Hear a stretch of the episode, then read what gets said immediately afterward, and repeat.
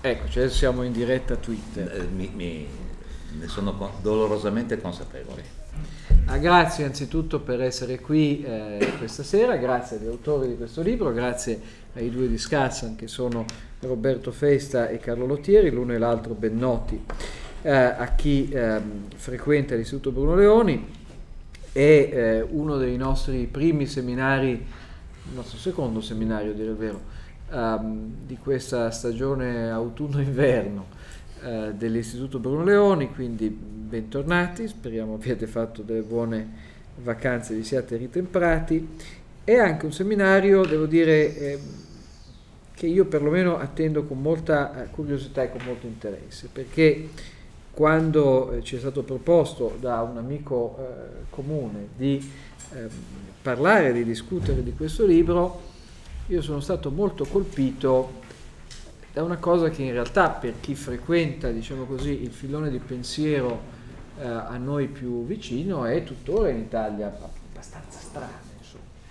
Cioè che eh, due persone come Luca Baggetto e Massimo Baldi, eh, che hanno scritto questo libro fascinoso sin dal titolo e anche dalla bella copertina, Il teatro della crisi, la legge del mercato e la sua interruzione, pur provenendo evidentemente da tradizioni molto diverse dalle nostre, facciano ampio uso eh, di una letteratura che qui è molto eh, nota e conosciuta. Sono frequenti riferimenti, se non sbaglio, soprattutto a due autori, cioè Friedrich von Hayek e Jim Buchanan, che sono indubbiamente eh, due degli esponenti eh, forse più rilevanti eh, di quella tradizione non ostile eh, al libero mercato che si è andata rinsaldando eh, dopo la seconda guerra mondiale in Occidente e fanno anche eh, ampio uso eh, di uno degli autori che eh, si è avvicinato alle idee liberali con una prospettiva molto critica ma con uno sguardo molto penetrante come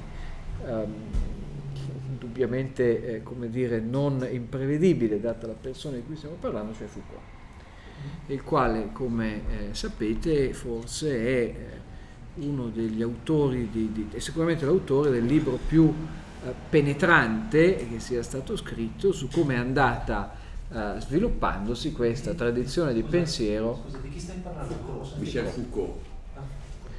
Nel secondo dopoguerra. Allora abbiamo chiesto giustamente a due filosofi di eh, discutere eh, questo libro. Questi due filosofi ci sono ben noti, sono un filosofo della scienza e non solo, direi, che è Roberto Festa, e Carlo Lottieri, che qui è di casa come eh, nessuno e che è un filosofo eh, del diritto. Io faccio notare da principio agli autori un difetto eh, serissimo del libro, che spero possa essere ehm, corretto per la seconda edizione che in mezzo a tante interessanti eh, cose non mi sembra ci sia in bibliografia neanche un libro dell'Istituto Bruno Leoni ma questo eh no, eh, spero colpa. possano eh, rimediare eh, nella, nella, seconda edizione e ringraziandoli molto di essere qui ringraziandoli molto di averci proposto di fare questa discussione che per i motivi già detti a noi fa molto piacere, eh, ovviamente questo è, eh, come sa chi un po' lo frequenta, uno spazio libero nel quale speriamo vi siano eh, interventi, dibattiti, eccetera, ma è una presentazione di un libro quindi è anche molto importante che il libro venga venduto. Questa sera il libro è in vendita al 20 euro, al, modico, al modico prezzo di 20 euro anziché 26. Quindi, tra l'altro, vedete anche un bell'oggetto, per cui secondo me compratelo per leggerlo, ma se anche avete una cena questa sera, un amico che andate a trovare, può essere un'ottima ragione per comprarne un altro, perché persino come regalo direi che fa eh, la sua ottima figura. Con questo lo momento delle facezie eh, inutili, che è il mio in questo genere di seminari per traduzione, per, si chiude e io cedo la parola a Roberto Festa, il quale tra l'altro, se non sbaglio, ha pubblicato il suo ultimo libro con Cevolani che arriva prima nell'ordine alfabetico esattamente per lo stesso editore, nella stessa collana. Sì, cercasi chiama... coautore il cui nome comincia con Z devo dire qualcosa su Anche con V. anche con V. Ma dalla, dalla G in poi va tutto bene sostanzialmente. Purtroppo Baldi e Bagetto non sono concupibili come coautori. Quando lui mi ha invitato, Alberto e poi Filippo, e poi non so bene chi mi abbia invitato, ho ricevuto una serie di inviti all'inizio dell'estate, ho subito detto con estrema sincerità non sono degno, non ne so molto, è al di fuori della mia area di competenza, ma si è diffusa la leggenda metropolitana che posso parlare di qualunque cosa, ma è che no. Sì, è vero, chiunque può parlare di qualunque cosa, ma mi perdonerete se alcune delle cose che dico sono quantomeno collaterali. Ne sono dolorosamente consapevole, al punto che alle due e mezza in albergo mi sono addormentato, ho messo il mio cellulare e ho fatto un sogno orrendo in cui e Massimo Baldi, vestito da finanziere, perché secondo me era un esperto di finanza, infatti la biografia, mi arrestava appena arrivato per gravi inesattezze filosofiche e io dicevo, ma non è un reato, non è un reato, venivo portato via da due energumeni sotto il suo comando, no? Dopo no, ci siamo presentati, in effetti è poco credibile come... Infatti, come- avendo fatto il telederivati per vent'anni, Eh, sono il lato oscuro. il lato oscuro della forza. esatto, per cui anzi. Non ti E- chiediamo cosa avessi mangiato a pranzo. eh. No, e in effetti questa è la pura verità. Eh, leggo che questo libro appare in una serie di mimesis che si intitola Filosofie dell'economia e già appena l'ho preso in mano in realtà non ho visto, confesso, il disegno, che è molto bello e adesso l'ho guardato, è molto bello anche perché c'è Amleto, c'è l'euro, c'è il teschio, chissà quanti significati e pregno, non mi accorgo mai della copertina e vado a finire sempre con l'occhio su particolari del tutto irrilevanti in generale. Per esempio il titolo della collana, Filosofie dell'economia. C'è un plurale. Allora ho pensato, non a caso, potevano ben mettere filosofia dell'economia che veniva bene filosofie dell'economia evoca una pluralità di filosofie dell'economia. Allora ho pensato che io purtroppo ne trovavo solo due nella mia ristrettezza, che in inglese economia, eh, economy è anche economics, no? Eh, una, mentre le- mi pare che l'economy sia il mondo della produzione economica, il mondo reale, l'economics è la scienza di quel mondo. In realtà qualcosa del genere succede in italiano con storia, filosofia della storia.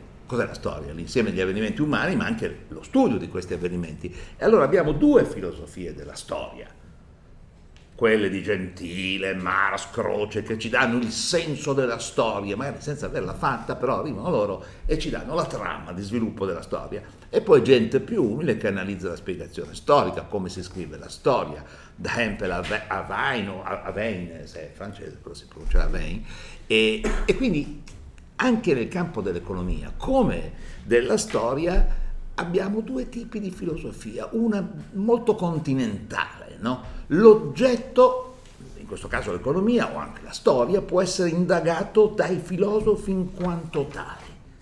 Il secondo tipo è più modesto, è la filosofia delle scienze economiche, la filosofia delle scienze storiche. Potete mettere epistemologia invece di filosofia. Quindi il filosofo molto modestamente guarda come lavora l'economista, come lavora lo storico e cerca di capire eh, qual è il suo metodo, quali sono i suoi procedimenti logici, come fa a validare le ipotesi e questa roba è molto meno eccitante per il pubblico generale, c'è poco da fare. Abbiamo avuto generazioni di marxisti, di croci e di gentiliani che erano tratti dall'affresco. Mi sono chiesto, sta accadendo forse la stessa cosa in filosofia dell'economia e io non me ne ero accorto, quel po' che ho studiato sulla metodologia dell'economia non riguardava la natura, il significato, lo statuto ontologico dell'attività economica. Forse c'è qualcosa del genere. E effettivamente l'impressione è che ci sia qualcosa del genere ed è l'impressione che ho tratto dalla lettura di questo libro, non, denso, non facile, ma per- forse lo capirete molto meglio voi di me, perché io ho molti paraocchi.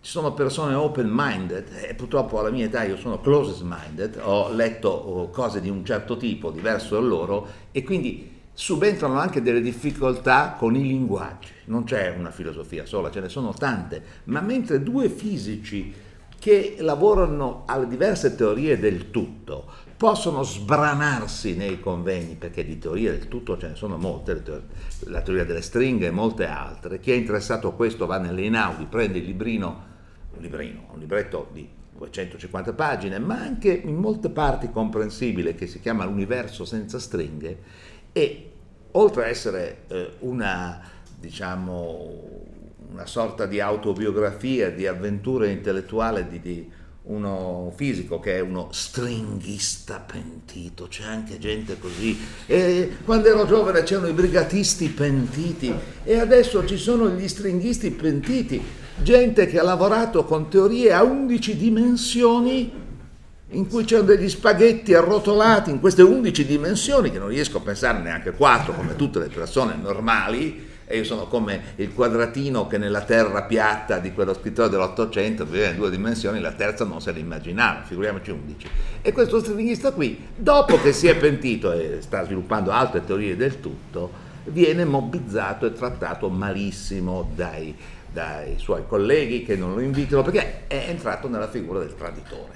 Però, però, attenzione, i teorici del tutto Capite che i fisici stanno rubando il mestiere ai metafisici, perché quando si cominciano a fare teorie del tutto, anche il linguaggio, scrutando e sbirciando tra le carte di Dio, c'è della metafisica un po' dappertutto, quindi figuriamoci se non può esserci nell'economia. Quando si incontrano, questi signori si capiscono. La differenza tra i fisici e i filosofi è che il linguaggio della fisica non è esploso in una miriade di dialetti, di idioletti, di sublinguaggi, di varianti, tali che non ci si capisce più. Saranno africani anche loro, ma hanno uno swahili, hanno qualcosa di simile. Noi filosofi non ce l'abbiamo più, non ce l'abbiamo più. Eh, non c'è solo la, la, classica distinzione tra la cosiddetta filosofia continentale eh, franco-tedesca e con tutti, che va molto di moda in America oggi e in Inghilterra, e quella analitica che è diffusa nei paesi anglosassoni, adesso però gli fa un po' schifo a loro, è successo un bel casino anche qui, però insomma questi sono i due ceppi linguistici principali, ma anche all'interno di questi ceppi linguistici c'è, si fa fatica a capirsi. E voi vi chiedete, sì ho capito, adesso però arriva al tomazzo, va bene, arrivo. Con fatica, ma ci arrivo. Però questa premessa mi la dovevo pur fare perché va distinto il rispetto per le persone da quello per le idee. Io non ho alcun rispetto per le idee. Eh, beh, loro sono molto simpatici e quindi è del tutto... E poi anche ho imparato molte cose leggendo questo libro, altre non le ho capite e quindi il rispetto che ho per entrambi gli autori e ho letto anche la postfazione della direttrice della collana da cui anche lì ho preso molte cose quindi ho il massimo rispetto per le persone ma non posso avere rispetto per le idee e per gli stili perché? Se no non avrei scritto un libro che si chiama Cambiare opinione dove teorizzo come è la grammatica del cambiamento d'opinione. In realtà non ho rispetto neanche per Roberto Festa di ieri. Ieri io pensavo delle totali cazzate. E domani penserò la stessa cosa di quello che penso oggi. Un modo per alimentare la discussione intellettuale è questo. Avere il massimo rispetto per le persone che ci hanno lavorato sulle idee e rispetto per il loro contributo, per il loro modo di spiegarle, viverle, interpretarle, ma nessun rispetto per l'idea in sé. Non è che l'ho inventato io questo atteggiamento, la Chiesa Cattolica.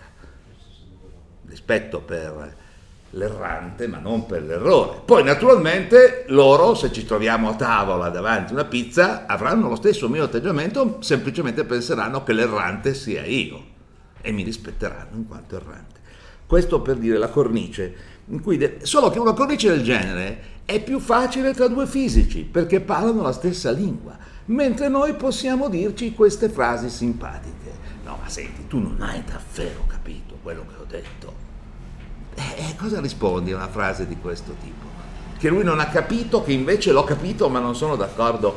Guardate che sono questi i modi di discutere dei filosofi anche all'interno dello stesso... Avete mai sentito un convegno di heideggeriani?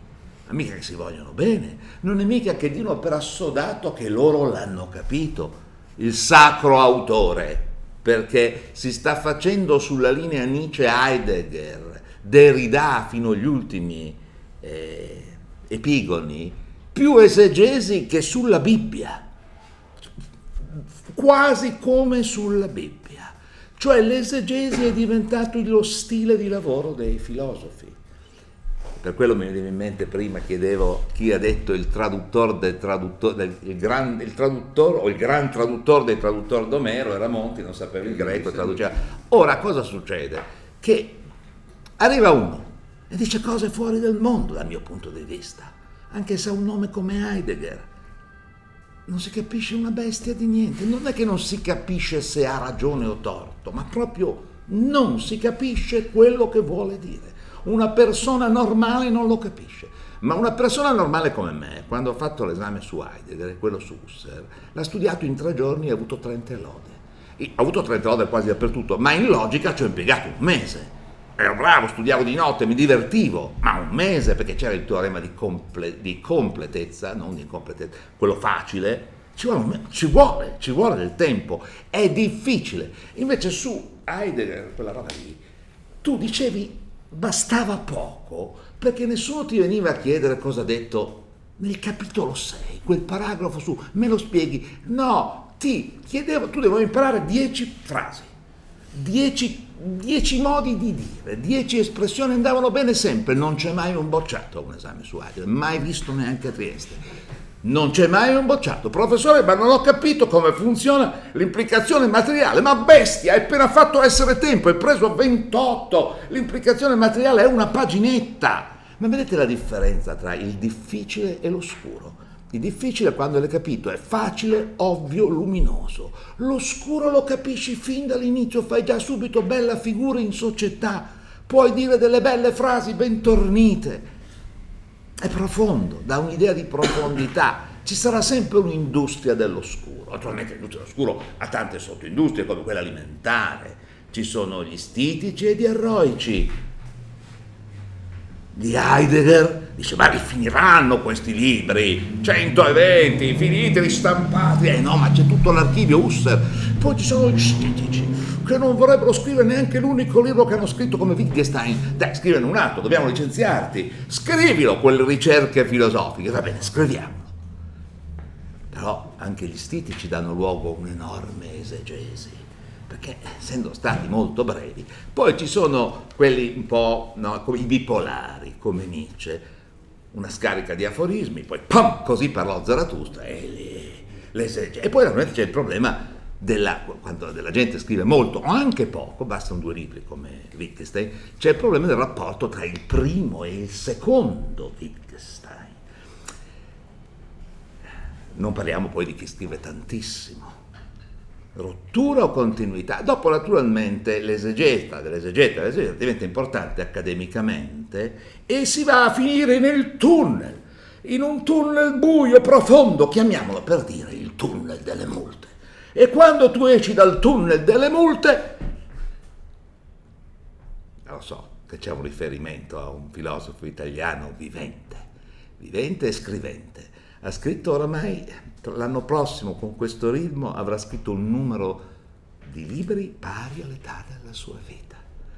E non è poco, non è poco, avendo superato i 60. Quando esci dal tunnel delle multe, tu avrai come punizione, come multa, non tanto una, una multa finanziaria, ma l'obbligo di scrivere una breve tesi dal titolo il titolo sarà dal primo al secondo Ferraris, rottura o continuità.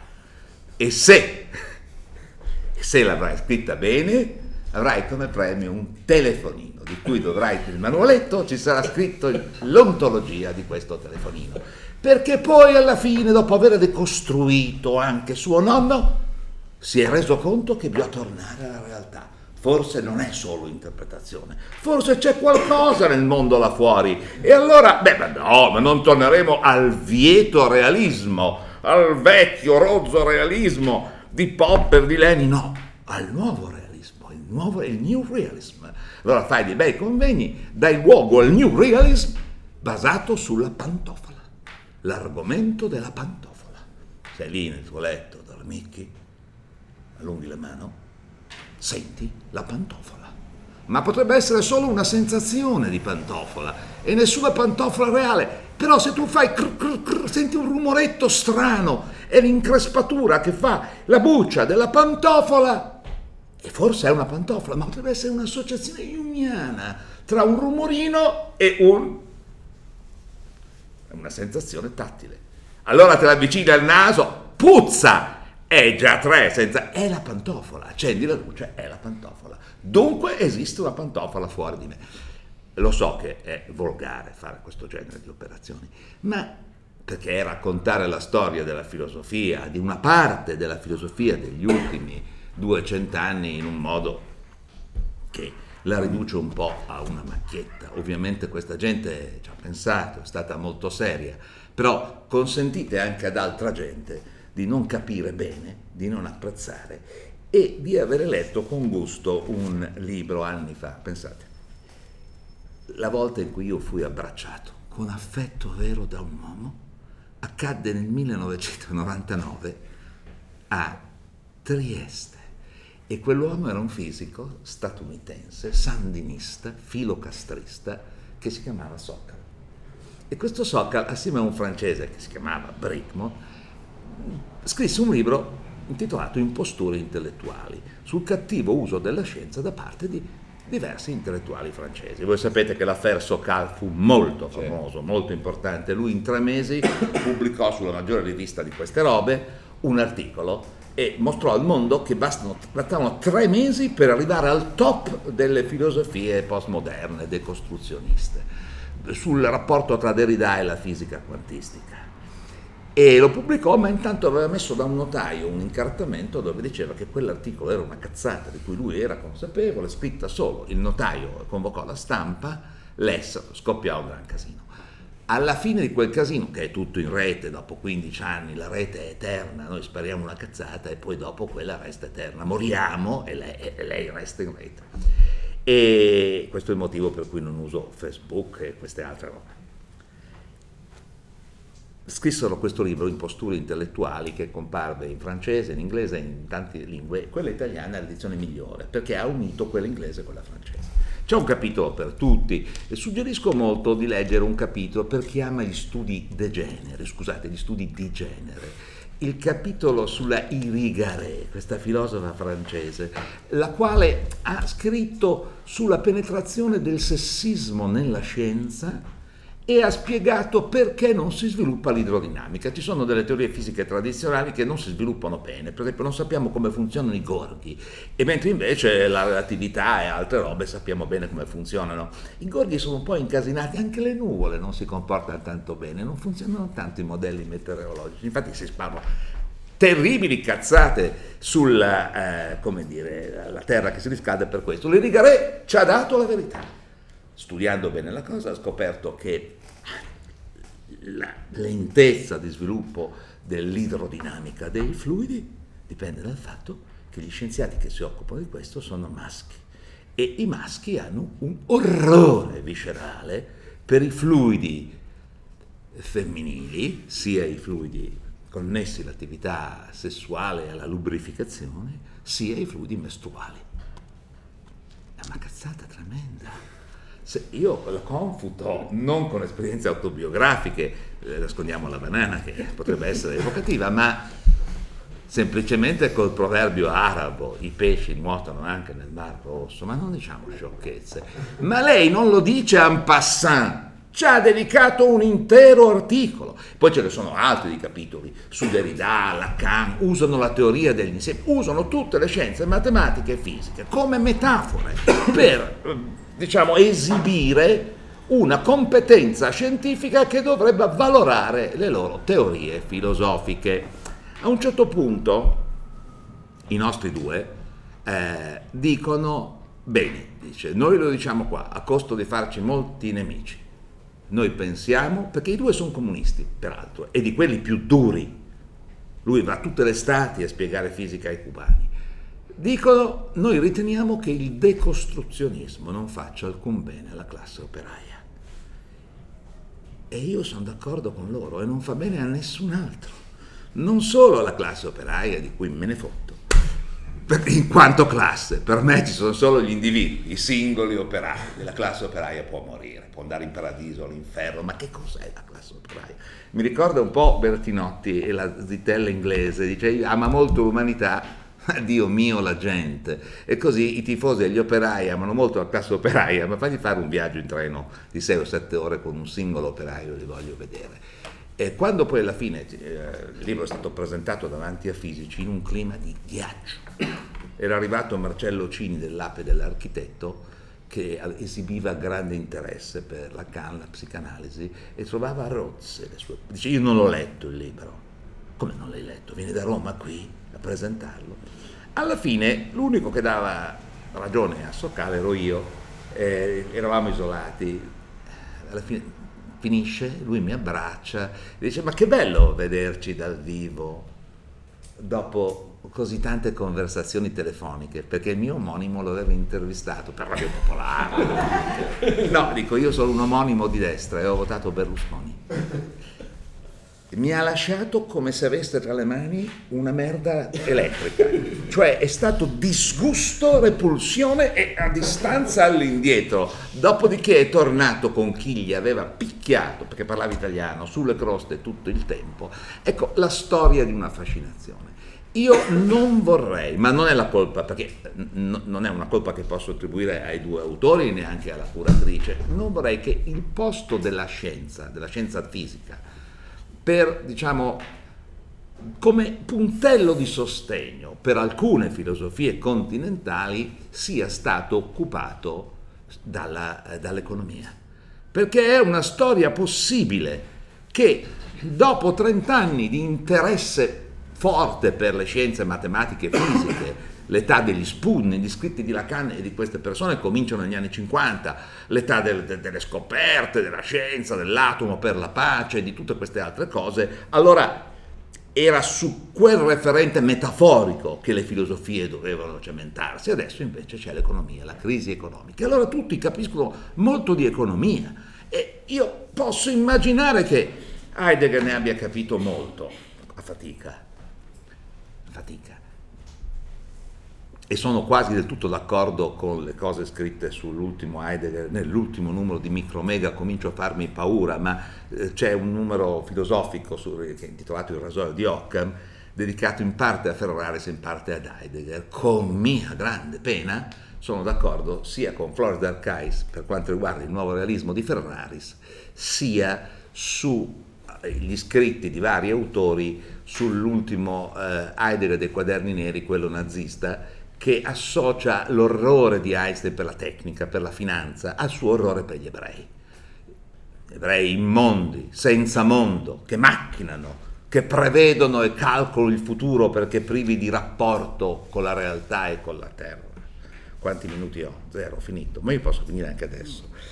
E arrivati, partendo da questi grandi, si arriva agli ultimi i commentatori dei commentatori del grande Heidegger e arriviamo a questi nuovi slavi che piacciono tanto, no? Sloterdijk, Zizek, Zizek, Zizek è un simpatico, da Hollywood a Lenin. Io ho letto le cose su Lenin perché ho, ho questo sballo leninista per il realismo di Lenin, come i miei amici sanno, e non mi riesce di pensare che le filosofie frufru di persone come Zizek facciano bene a qualcuno e quindi ho delle perplessità.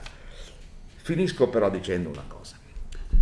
Dei due contributi, quello che ho letto eh, bene, insomma, nella, nei limiti delle mie capacità, è il primo, perché il primo, eh, quello di Baldi, parla molto di economia.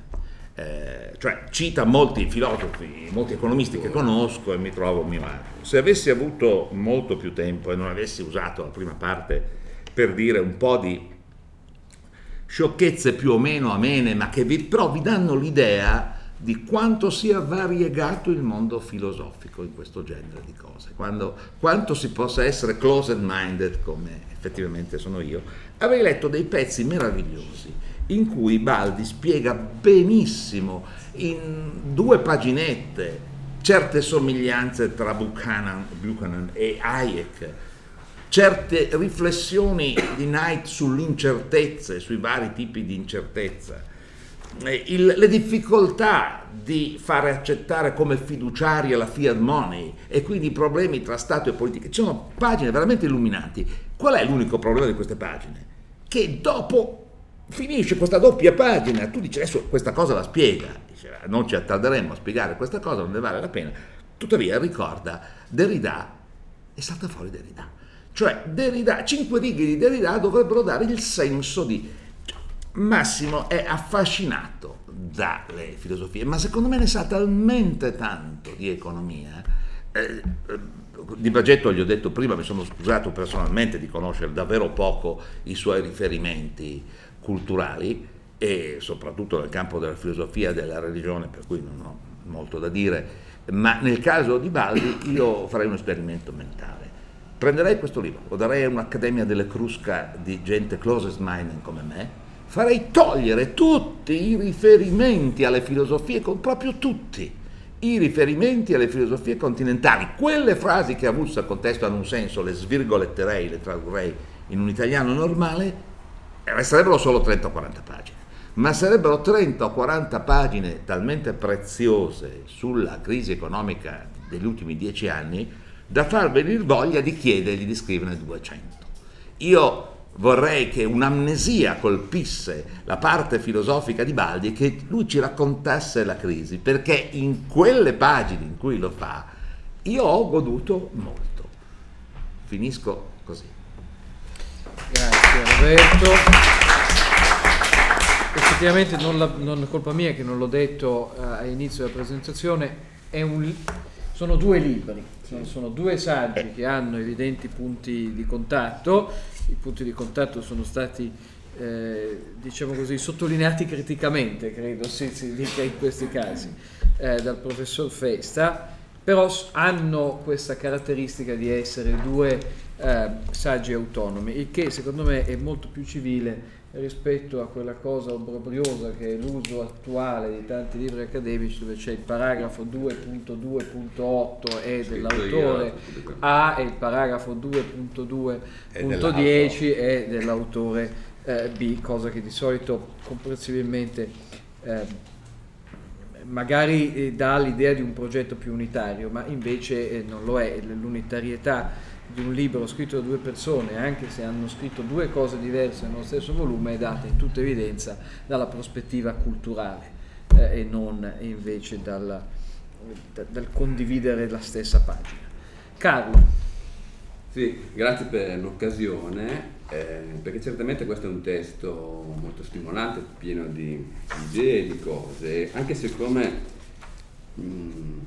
come, ovvio deve partire una premessa simile a quella che ha fatto Roberto, cioè che è un testo sicuramente superiore alle mie forze e credo non facilmente raccontabile anche per commentatori migliori di me, nel senso che è un testo appunto che eh, coinvolge tutta una serie di, di autori, di prospettive filosofiche, da Derrida, Nietzsche, Heidegger, Taubers, Gi- Girard, Cacciari, eccetera.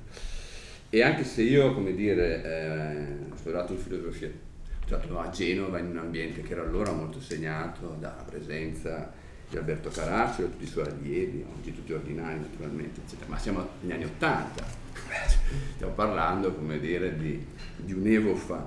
E dopo ho fatto una selezione molto precisa tra alcuni autori ho continuato a studiare, a leggere, altri molto meno. Quindi dirò, come dire, alcune cose, eh, d'altro canto non ho tanto tempo, non è giusto dire, che ne prenda troppo, su quello che mi è parso di capire almeno un po', eh, mettiamoli in questi termini, perché alcune cose sono certamente superiori alle mie forze. Si tratta sicuramente di un volume fuori dal comune, per cose già dette, perché anche il fatto di trattare la crisi, appunto, utilizzando Deleuze o appunto, la crisi economica eh, del 2008, eccetera. E, e certamente anche fuori al coro. Sono due testi distinti, sono diversi, ma non è un caso che siano lo stesso libro, cioè sono in qualche modo anche convergenti, anzi Bagetto nella nota mette appunto che il suo testo è stato in parte sollecitato appunto da una serie di domande provenienti appunto da, da Bandi, dal mio collega. Quindi sono testi come dire, che hanno delle differenze, hanno delle divergenze, ma che riflettono anche con una certa consonanza. E quali sono i punti, i punti comuni che si trovano molto bene nella prefazione scritta a quattro mani, quindi questo è molto comodo, anche uno vuole vedere, ma sì, ma i due testi, sì, leggiamo la prefazione scritta a quattro mani, quindi sottoscritta da entrambi. Si tratta di una riflessione sulla crisi e certamente, come diceva, come diceva prima Roberto, fortemente segnata dalle categorie di quella che ormai per convenzione è chiamata la filosofia continuità, quindi ermeneutica e così via e che come tema pone, tra gli altri, perché i temi sono tanti, un netto rifiuto eh, di una cosa molto comune, molto corrente, cioè la demonizzazione della finanza. Questo è un tema, un tema molto forte, è, tema, eh, è anche un argomento che troviamo ogni giorno anche andando in treno, semplicemente per venire qui, quando tu cominci a discutere, ah l'economia va male perché? Perché abbiamo il mondo astratto, il reale della finanza, che si è mangiato invece la concretezza, il reale della produzione. È una tesi molto, molto condivisa, ma che è totalmente falsa evidentemente. Anche la frase corrente non ci nutriamo con i derivati è falsa perché noi sappiamo in realtà che un'economia anche in settore agroalimentare ha bisogno in tanti casi di una struttura finanziaria che possa utilizzare in qualche caso anche i derivati. Allora qual è il problema? È chiaro che banalmente io potrei limitarmi a dire che c'è una buona e una cattiva finanza come c'è una buona e una cattiva produzione. Però questo è molto, molto banale, il testo non dice questo, dice molte altre cose molto più interessanti e focalizza l'attenzione naturalmente, parlando appunto della crisi, sulla globalizzazione, cioè sul fatto che eh, questo fenomeno eh, definito così, a tanti livelli come globalizzazione è un ordinamento giuridico come dire, una regola e ha le sue regole e all'interno di questa riflessione sulla globalizzazione, su, sulla finanza, c'è una forte enfasi, e questo è un tema che è molto caro, perché tra gli autori, come dire, che non ho messo di leggere a partire da quella formazione di 30 anni fa, in particolare c'è un autore come Levinas, che mi è rimasto molto caro, c'è questo tema forte dell'alterità L'alterità che può essere il contratto, insiste molto su questo, ma può anche essere il fatto che, ed è appunto cruciale nel testo di Baggetto, la legge è importante, ma la legge, come dire, esige l'eccezione, l'interruzione, è un tema anche molto classico, il tema dell'equità, dire il fatto che la legge, come dire, ha bisogno in una serie di circostanze di essere messa da parte perché c'è il caso specifico che irrompe che non, a questo punto rende del tutto inutile in un certo senso la ripetizione.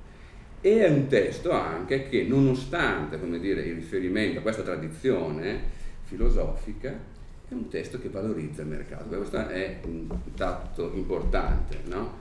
La tradizione filosofica eh, di cui prima con grande simpatia e rispetto Roberto ha parlato delle filosofie continentali, è di norma una tradizione fortemente avversa al mercato, avversa alla concorrenza, avversa all'ordine capitalistico. Qua invece no, si parla con toni molto eh, positivi di un'economia aperta, un'economia come processo, prima giustamente Roberto faceva riferimento anche a una serie di autori che vengono evocati, come, come Hayek e altri, all'idea che il mercato non è riconducibile a un capitalismo di relazione, crony capitalism e così via. Ecco, certamente questo è un libro molto ampio che tratta tante cose, non pone al centro della riflessione da dove venga la crisi. Ci sono tanti libri che sono occupati di questo, eh, questo non è il tema centrale del libro, non è un tema cruciale qui. Però a me pare che ogni tanto sembri emergere un po' eh, questa lettura della, della, crisi, una sorta di eh, lettura mediana, intermedia di fronte alla crisi. C'è una prima crisi, quella americana, che è della finanza, che è imputabile alla finanza, ai suoi eccessi, gli eccessi della finanza, e poi invece c'è una crisi europea che chiaramente invece è imputabile agli stati, perché è una crisi di spesa pubblica e di debito. L'Europa è la situazione in cui si trova a causa del debito viene fatto cenno anche alla lettura iperliberista che qualche volta qui è presentata, e cioè l'idea che nella lettura iperliberista eh, certi finanzieri qualche volta sbagliano, spesso truffano e così via, ma senza la perversione del quadro istituzionale, a partire appunto dal problema della moneta, dal ruolo delle banche centrali e così via, non si avrebbe mai avuto una crisi sistemica di questo tipo. E quindi in qualche modo è chiaro che la lettura iperliberista non imputa sem- semplicemente la crisi europea degli stati, ma in larga misura fondamentalmente anche la crisi della finanza, diciamo così, alle manipolazioni appunto di questo sistema capitalistico molto eh, imperfetto, eh, controllato, limitato, ma su questo tornerò più avanti. Insomma l'idea è, nella tesi iperliberista, alcune volte finita, è che la coazione pianificatoria statale all'origine appunto del, anche della crisi numero uno, chiamiamola eh, questa lettura però, c'è una crisi che essenzialmente viene dalla finanza, una crisi che invece viene propriamente dagli stati, specialmente nel testo di Baldi, porta anche a una risposta, a una proposta, diciamo, che è una proposta sintetizzabile, se volete, con due autori, cioè Hayek e Buchanan. Cioè noi abbiamo di cosa? Abbiamo, abbiamo bisogno di un mercato, cioè, dicevo prima, c'è una forte valorizzazione del mercato, il mercato è l'arena eh, in cui le sperimentazioni, la ricerca eh, della soddisfazione del, delle esigenze che emergono, l'innovazione, eccetera, quindi creazione distruzione, processo di ricerca è fondamentale, ma al tempo stesso, ecco Buchanan, abbiamo bisogno di un ordine statuale costituzionale, il riferimento a Buchanan non è senza significato, in qualche modo di matrice obsiana, l'idea è che senza il, il Leviatano non c'è, non c'è ordine che fissi la legge. Ci abbiamo della legge, ci abbiamo di una legge e ci abbiamo quindi di un ordine statuale costituzionale che fissi la legge. Ecco, io non sono, eh, essendo come dire fautore delle ipotesi iperliberistiche, non sono totalmente soddisfatto di fronte a questo. Credo che ci sia un problema che eh, può essere esaminato a, a lato di questo testo, e cioè l'illusione storica, il fallimento dell'illusione storica del costituzionalismo liberale. In fondo l'esperienza americana nasce sulle basi del costituzionalismo e potremmo sintetizzare dai padri fondatori Obamacare, un viaggio come dire molto lungo, una costituzione come dire modello che non ha frenato se non in parte, ma certamente alla fine il risultato è Obamacare, è l'espansione appunto eh, dei poteri statali. Ma il caso più classico è come eh, negli anni tra le due guerre la Corte Suprema si, si atteggia e decide di fronte al New Deal.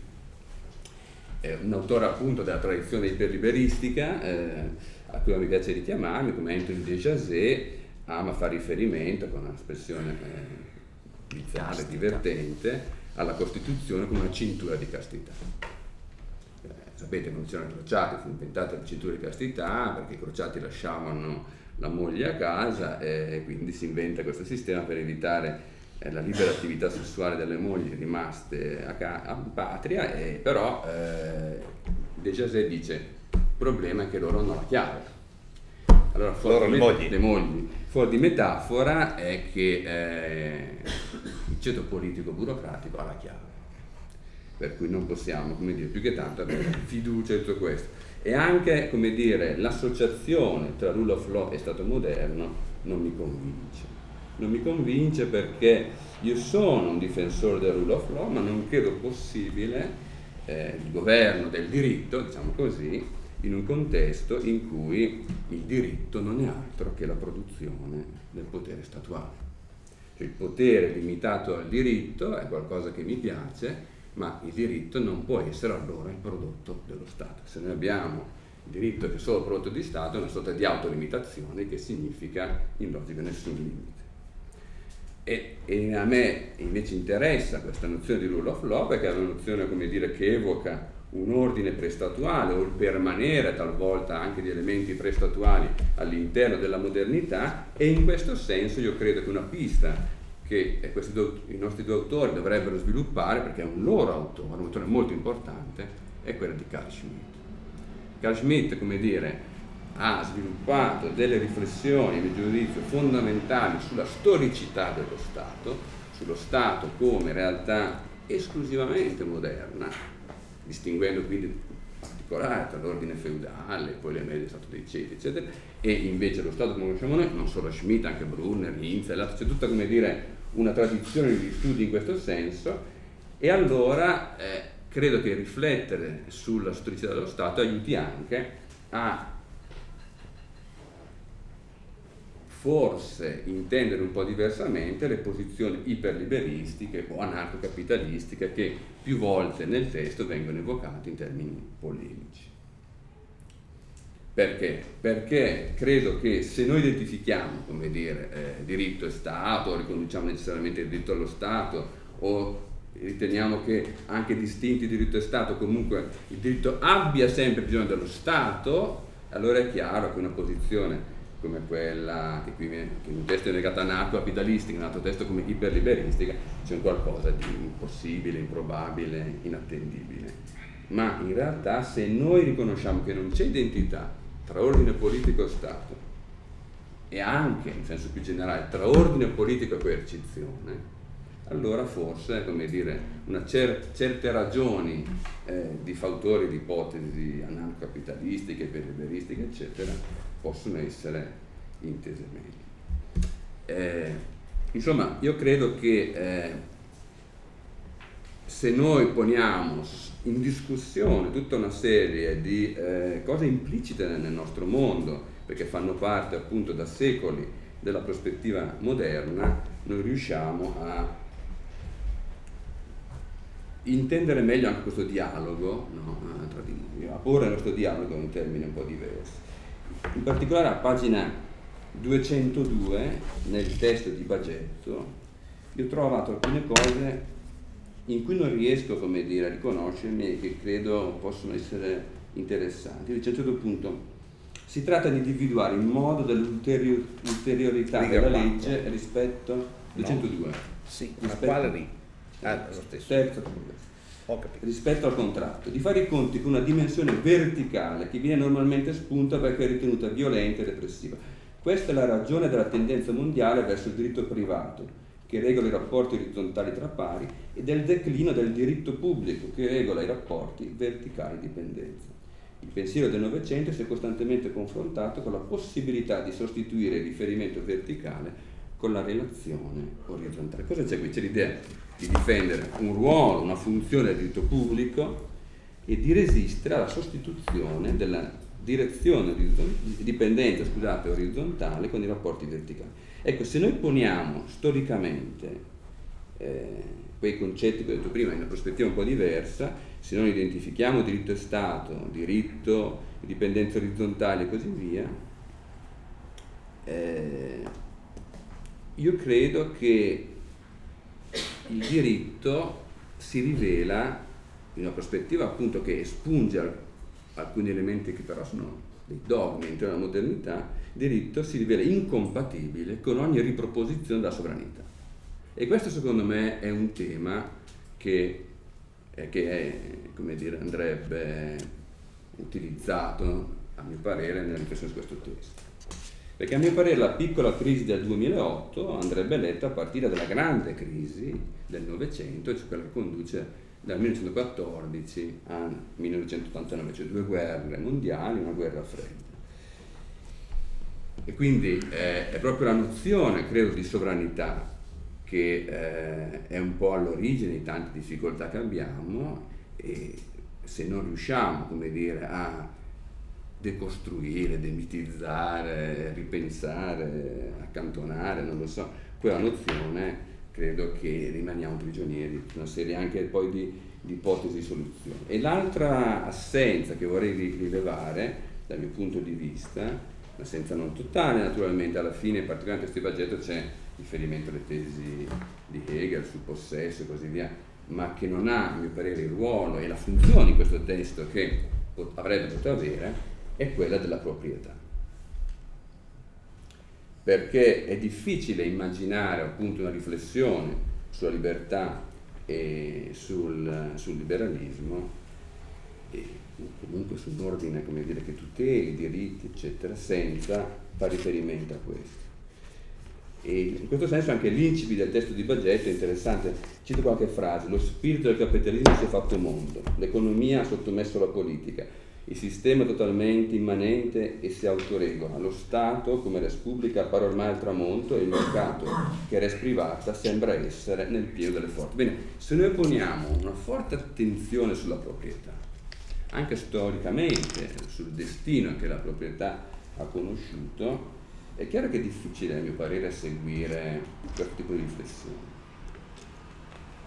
Cioè, com'è possibile dire che nel momento in cui noi viviamo una situazione, in particolare in Occidente e specificamente in Europa, di esproprio che è arrivato al di sopra del 50%, di regolazione di quello che rimane, che è arrivato a livelli mai conosciuti prima, che la che lo Stato una repubblica al tramonto e il mercato invece è nel pieno proprie forze, sembra essere esattamente l'opposto. È chiaro che nozioni come Stato e mercato sono complicate, quando noi parliamo di un finanziere come Soros che fa i soldi speculando sulla lira, magari tramite qualche informazione, non lo so, eccetera, dove siamo? Siamo nell'ambito dello Stato, nell'ambito del mercato, cioè, voglio dire, tutti sappiamo che tra Wall Street e Washington c'è qualche nesso, eh? non è che non ci siano proprio mondi totalmente incomunicanti, però questo ordine economico, questa società, con questo tipo di prelievo fiscale, con questo tipo di regolazione, possiamo definirla affrancata dalla politica? Possiamo, penso, penso di no. E anche quel rinvio appunto retorico a due estremi che viene fatto ripetutamente tra l'iperliberismo e il neomarxismo. L'iperliberismo che sarebbe riconducibile alla conservazione, invece il neomarxismo a nuova, nuova fondazione, eccetera. Questa specularità in modo da individuare appunto una terza via, eccetera. Non credo che, che sia convincente nel momento in cui noi non abbiamo in realtà questo fenomeno di trionfo del mercato che è il presupposto invece spesso della riflessione non conosciamo il trionfo del mercato, conosciamo il fallimento, la sconfitta storica del mercato. E, e questa assenza quindi mi sembra interessante e se volete ha anche un risvolto, un risvolto minimo, ma, ma, curioso. Si fa spesso riferimento nel testo dicevo, all'iperliberismo, cioè spesso all'anarcocapitalismo. E questo testo ha 22 pagine di bibliografia, quindi tanti autori. Ebbene, non c'è un solo autore anarcocapitalista o iperliberista che sia in bibliografia. Cioè è chiaro che la sconfitta della prospettiva liberale classica, della prospettiva libertaria, eh, soprattutto in queste manifestazioni, che però sono, sembrerebbero come dire, quelle più costantemente evocate come bersaglio polemico, è completa. Non siamo nella società come dire, che ha visto il capitalismo eh, crolla, eh, affermarsi e lo Stato crollare, se autori come Rothbard o Barnett o David Friedman non sono nel dibattito perché questa assenza, o se volete Spooner de Molinari per andare all'Ottocento, eccetera, questa assenza è un segnale importante, è crollata una certa cultura e è cambiata una certa tipo di società. E quindi io credo che sia un testo, dicevo prima, dicevo all'inizio, molto interessante molto originale, all'interno di un certo tipo di tradizione, credo che forse all'interno di questa tradizione ci siano alcune piste, alcuni temi che, che debbano essere eh, riproposti, sviluppati, perché la eh, riduzione, diciamo così, di una prospettiva radicalmente liberale a, a mero dire, riferimento polemico, senza che abbia in realtà una rispondenza alla realtà e nemmeno come dire senza un confronto con i testi, con gli autori, credo che non, non sia opportuna e non sia interessante. Qua fino non c'è più tanto tempo.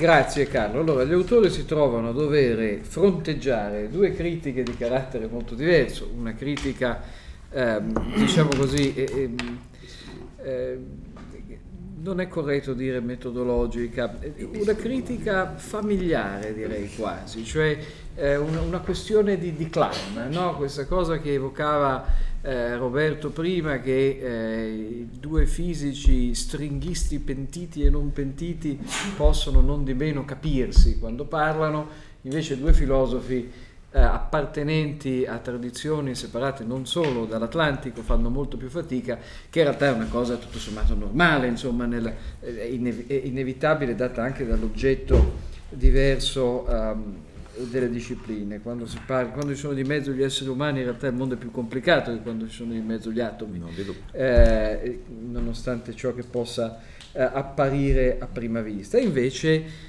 nella prospettiva di Carlo alcuni temi che sono, devo dire, per noi molto frequenti, ma che ci rendiamo conto benissimo eh, lo siano di meno in, in prospettive diverse e lontane, eh, cioè da una parte eh, la questione, come dire, del,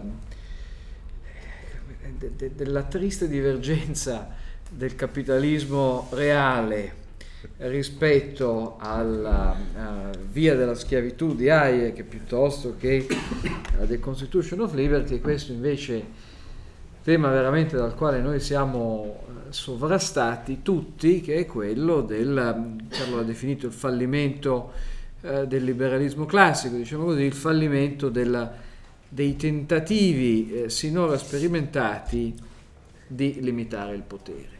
Eh, ovviamente cosa che è più difficile mettere a fuoco oggi rispetto in altri tempi anche per il grande cambiamento della retorica eh, del potere, per lo sfarinamento dei simboli tradizionali del potere, per quelle che non sono per il, lo spostamento dei luoghi eh, del potere, tutti i fenomeni che sono non a torto eh, associati alla eh, globalizzazione per come l'abbiamo conosciuta per l'appunto nel mondo reale eh, e non solamente nell'esempio del cappotto ehm, di Adamo Smith.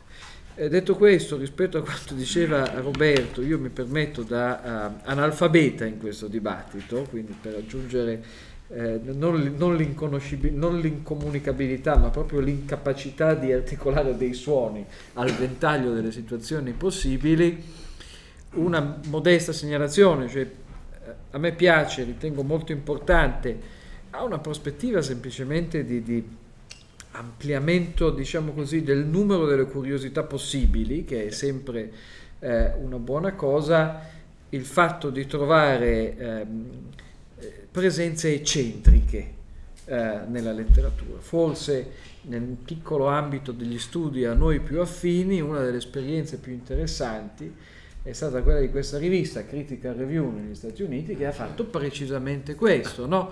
mettere assieme esperienze completamente diverse, fare eh, numeri monografici su Deleuze come farli su Hayek, cercando un po' di ibridare eh, storie diciamo così, non immediatamente convergenti e ne sono uscite con gli anni cose credo molto interessanti, tra cui un altro libro che quello è veramente curioso, che manchi nella bibliografia di Baldi, che è quello di Jeffrey Friedman, Engineering the Financial Crisis, che è un libro interessante proprio perché sotto alcuni aspetti somiglia a questo, nel senso che è scritto da un economista e da un filosofo, un filosofo con interessi molto eccentrici rispetto a quelli um, alla tradizione alla quale faceva riferimento Carlo, che però pure la conosce eh, molto bene ed è eh, per me perlomeno oggi, fino ad oggi il libro più convincente ed interessante scritto sulla crisi finanziaria intesa come gigantesco fallimento cognitivo eh, di tutte le parti in causa, cioè eh, regolatori eh, e eh, regolati. Ciò detto, siccome le due eh, crit- prospettive critiche sono di tipo molto diverso, mi pare che per simmetria e non solo per ordine alfabetico, ma in questo caso le cose vanno eh, naturalmente assieme, eh, sia più opportuno cedere la parola prima al filosofo e poi all'economista, cioè prima eh, a Luca Baggetto, ringraziando entrambi di nuovo per essere qui e per questa occasione. Siamo noi che ringraziamo e, e sono in uno stato di creativa confusione dopo eh, questi interventi eh, ed è giusto così, insomma. Eh, la, eh, la, questione del, del, proliferare dei linguaggi certamente è la questione che ci disorienta e che ci mette a disagio, eh, ma noi abbiamo appunto voluto individuare un, un, una linea eh, che unisca tutti questi punti, che è la questione della legge.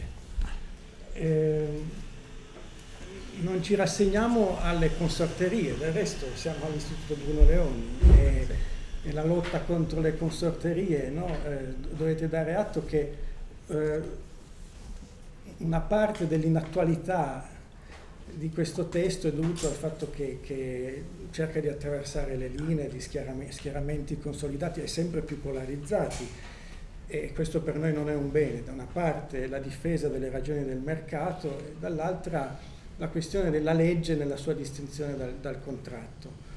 Eh, per quanto riguarda la prima parte dovete darci atto che facciamo la vostra battaglia. Appunto, eh, voi forse non, sì, avrete idea di quanto nella filosofia politica dominante eh, sia diffusa la, la, questa ideologia antimercatista, questa demonizzazione del mercato a cui noi reagiamo con, con coraggio. Devo dire che eh, l'Istituto Bruno Leoni ci dà, adesso non per fare subito perseguitati, ma ci dà ascolto, un ascolto che non abbiamo incontrato in altri ambienti perché abbiamo fatto esperienza di un certo ostracismo su questo punto ah, preciso. Eh, portiamo avanti la vostra battaglia in un paese familistico, pieno di consorterie e tribalismi. Eh, facciamo nostra anche la battaglia per un, un, capitalismo non di relazione, per cui no, adesso è, mi sembra quasi banale ripeterlo qui, ma, ma è forse giusto ripeterlo, dove l'imprenditore si fa amico del, del politico di turno eh, sottraendosi al mercato, ma anche l'università stessa, ci fosse più mercato. No? Io sogno un, un'accademia in cui io posso andare con la mia sporta sull'Agorà e dire ecco, qui dentro c'è la mia idea e vorrei scambiarla. Invece non succede così, ti chiedono eh, di chi sei amico e, e si domandano come puoi giovare alla loro consorteria e poi alla fine eh, si dicono ma se questo qui è da solo una ragione ci sarà e questa è la situazione. Allora, come vedete, come vedete abbiamo avuto coraggio in questo e metà della nostra impostazione è la vostra battaglia. Eh, l'altra parte del lavoro è in tensione con questa ed è in tensione anche con le cose che, che abbiamo sentito stasera. Cioè noi eh, ci siamo eh, dedicati al, al, al, all'eccedenza della legge rispetto al, contratto, cioè la legge è qualcosa che rimane sempre. Eh, in questo poi ci sono differenze di accenti tra, tra Massimo Baldi e me, e per lui non è il caso di eh, contrapporre nettamente legge e contratto, eh, perché la legge è il limite del contratto e anche la sua garanzia di, di forza e di efficacia effettiva. Eh, io ho più dei dubbi sulla dissoluzione del sovrano, sulla sublimazione del sovrano in un, in un eh, sistema di, di, contratti, di norme contrattuali orizzontali e che poi è la questione di Kelsen. Alla fine, adesso non è importante sottolineare le nostre differenze di accenti, però alla fine queste riguardano Kelsen e, e riguardano paradossalmente Massimo Baldi è più vicino al mio maestro Gianni Vattimo, il prima versione, cioè anni 80, la, dove parlava del tratto liberante, del, del, gioco dei rimandi nella tradizione, che sono questi contratti orizzontali. È una, una, uno sviluppo dello strutturalismo no? eh, che tende a, a, a, a deistituzionalizzare ogni riferimento verticale, appunto tende all'orizzontalismo e a negare ogni verticalità. E, e io, insomma, cioè, io introduco in questa continuità de, de, del, del, gioco immanente dei contratti, delle relazioni orizzontali, introduco la questione della decisione, dell'interruzione della legge, che è tutta la tradizione kierkegaardiana, e il tema poi della decisione fino a Cacciari. Ecco, però al di là dei de, de diversi accenti tra di noi, eh, sì, noi qui eh, ci siamo riferiti a, a, Lacan, che per noi è stato importante eh, e spererei che lo diventasse anche per l'istituto, perché è molto fecondo. Eh, la, Lacan ha fatto valere quest'idea che l'altro della legge è qualcosa che rimane sempre, l'ha fatto valere contro lo spontaneismo dell'immediatezza sessantottina e dedicandosi a costruire, a costruire eh, istituzioni, come ha fatto peraltro Derrida. No? Io naturalmente per Sokal, eh, però Derrida no, non è coinvolto in, questa, eh, in questo teatrino, no? Eh, si tratta di pensatori di alto livello, poi ci sono anche i Maggiani certamente. E, e Derrida allo, allo stesso modo non ha fatto altro che costruire istituzioni l'istituzione, il, il, problema dell'istituzione può essere davvero uh, questa, questa, linea comune, questo tratto, questo problema unificante, unificante. E, e qui agisce la, la, questione psicoanalitica, perché eh, la legge non è qualcosa di oppressivo, è la condizione della liberazione. Eh, noi da, que- da, questo punto di vista eh, siamo ritornati alla dimensione freudiana del padre eh, simbolico che continua a dare unità alla comunità dei fratelli proprio in quanto assente, in quanto simbolo. In che modo è, garantisce questa unità? Perché appunto Qui tutta la dimensione istituzionale tende a essere demonizzata da, da Carlo Lottieri e, e, e, forse anche da Roberto Festa. Noi invece continuiamo a porre questa domanda. Eh, il padre simbolico di una comunità politica, eh, in che modo svolge il suo ruolo verticale, cioè il, il, il fatto di essere al di sopra delle parti? Questa è, è stata la domanda. Eh, eh, certo, io appunto, ho svolto poi un tema che si oppone alla sublimazione, alla sublimazione, alla spiritualizzazione del padre. Il padre, eh, questa è la ragione di tutto il mio svolgimento teologico, biblico, che probabilmente vi sarà eh, sembrato extraterrestre, ma eh, lì c'è il tema del, de, della trasgressione della legge interna alla legge stessa, cioè Dio stesso che è infedele alla propria parola. Questo è un tema interessante perché risponde al problema teologico-politico, ma il problema politico, se non volete parlare di teologia, eh, della Costituzione e della riforma, dell'autoriforma della Costituzione. Ogni ordinamento nasce da un'interruzione, nasce da una rivoluzione, ma poi cancella dietro di sé le proprie tracce perché non vuole più essere interrotto. Allora, la questione dell'interruzione della legge all'interno della legge è una questione bruciante che io ho svolto in questa direzione. Ehm, ecco, per noi comunque eh, la figura del padre simbolico che eh, al di sopra delle parti tiene insieme una comunità politica non è al fine di evitare il conflitto tra i fratelli. Non abbiamo sottolineato questo aspetto che in genere, in genere viene sottolineato dalla filosofia politica. No? Ah, se non ci fosse il, il padre, i, i, fratelli si divorerebbero a vicenda. Noi ab- abbiamo piuttosto sviluppato la, la figura simbolica del padre, quindi questa dimensione verticale, istituzionale, la legge, eh, nel senso della rottura di ogni comunità chiusa, della apertura di ogni comunitarismo terraneo. Il, il, il, il padre della legge è, è, il padre che ti chiama a fare esodo da ogni appartenenza chiusa, comunitaria, eh, fare esodo da ogni idolatria de, della terra, perché abbiamo rilevato che nell'anarchismo di sinistra e nell'anarchismo di destra c'è una omologia strutturale e si torna sempre di nuovo a proporre qualche forma di comunitarismo, eh, qualche forma di etica del bene, eh, qualche mh, appartenenza chiusa, eh, una forma di idolatria in termini biblici.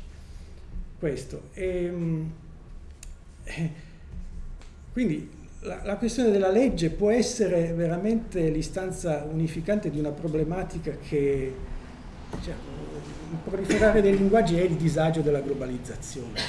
Pensiamo solo alla, alla molteplicità de, de, degli istituti, dei dipartimenti, del, de, dei testi, nessuno più riesce a maneggiare, a dominare. Eh, la domanda sulla legge è una domanda su ebraismo e cristianesimo e, eh, e regge eh, benissimo una tradizione millenaria. Il nostro interesse per Heidegger è stato l'interesse per la, la, la, il Gesetz, che cos'è la legge, la costituzione dell'essente, ma più ancora la questione di ebraismo e cristianesimo, almeno per me, poi Massimo eh, lo svolge in modo un po' diverso. Eh, niente, una provocazione. Eh, badare alle omologie strutturali tra anarchismo di destra e anarchismo di sinistra la, la, tonalità emotivo-teoretica fondamentale degli ultimi 50 anni della filosofia continentale è stata eh, neghiamo la legge come riferimento fondante costituzionale per aprirci alla fluidità di contratti temporanei eh, eh e nomadici, per non insistere su niente no? non insistere su niente. Questa è stata la, la tonalità emotiva fondamentale, dove l'insistere indica proprio l'ubicon system, dove, dove mi appoggio. Eh, questo è, è, si è diffuso nel, nel costume, no? nel costume.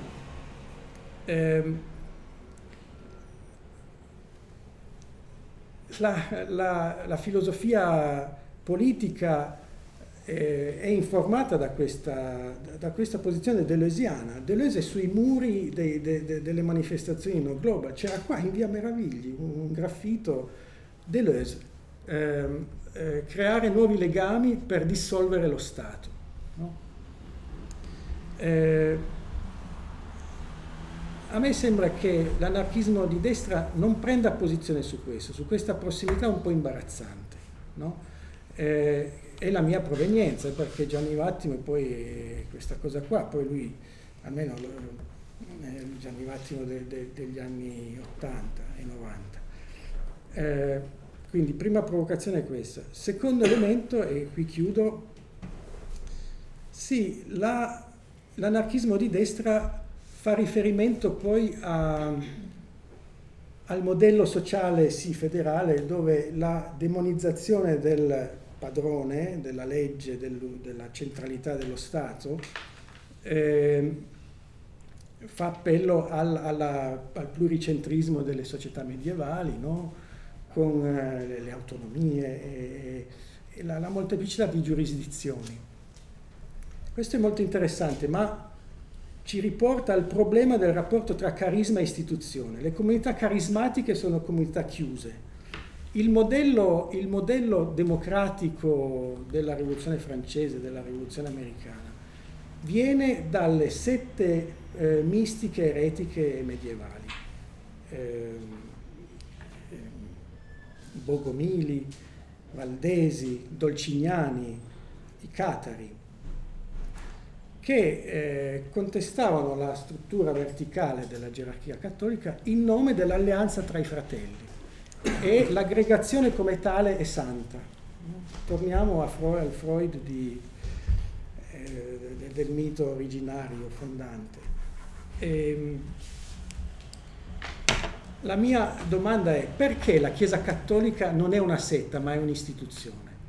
È solo perché eh, è debitrice di questa volontà di potenza, di dominio, di controllo, oppure l'istituzione entra a far parte del carisma, cioè eh, c'è uno schermo di lentezza che appartiene alla dimensione giuridico-istituzionale che riprende la tradizione ebraica della halakha, delle, delle pratiche della legge che nella tradizione antisemita dell'Occidente sono state eh, cancellate, tacciate di, di, fariseismo, di ipocrisia, di formalismo gretto, bieco a vantaggio del, dell'impulso del cuore, ma eh, la pericolosa instabilità dell'impulso del cuore no, non è salvata da questa dimensione prosaica della fedeltà nel quotidiano, alle, alle piccole cose, dove, dove, si realizza davvero il patto tra Dio e l'uomo.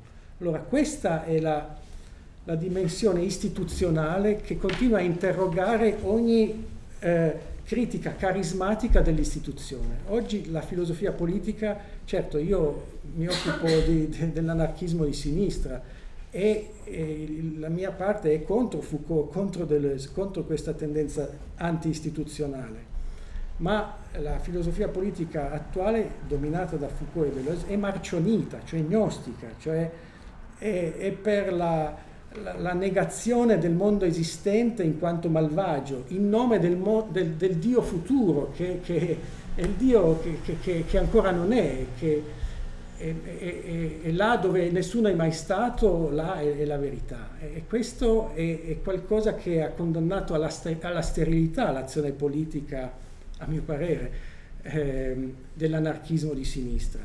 Pongo le stesse questioni all'anarchismo di destra.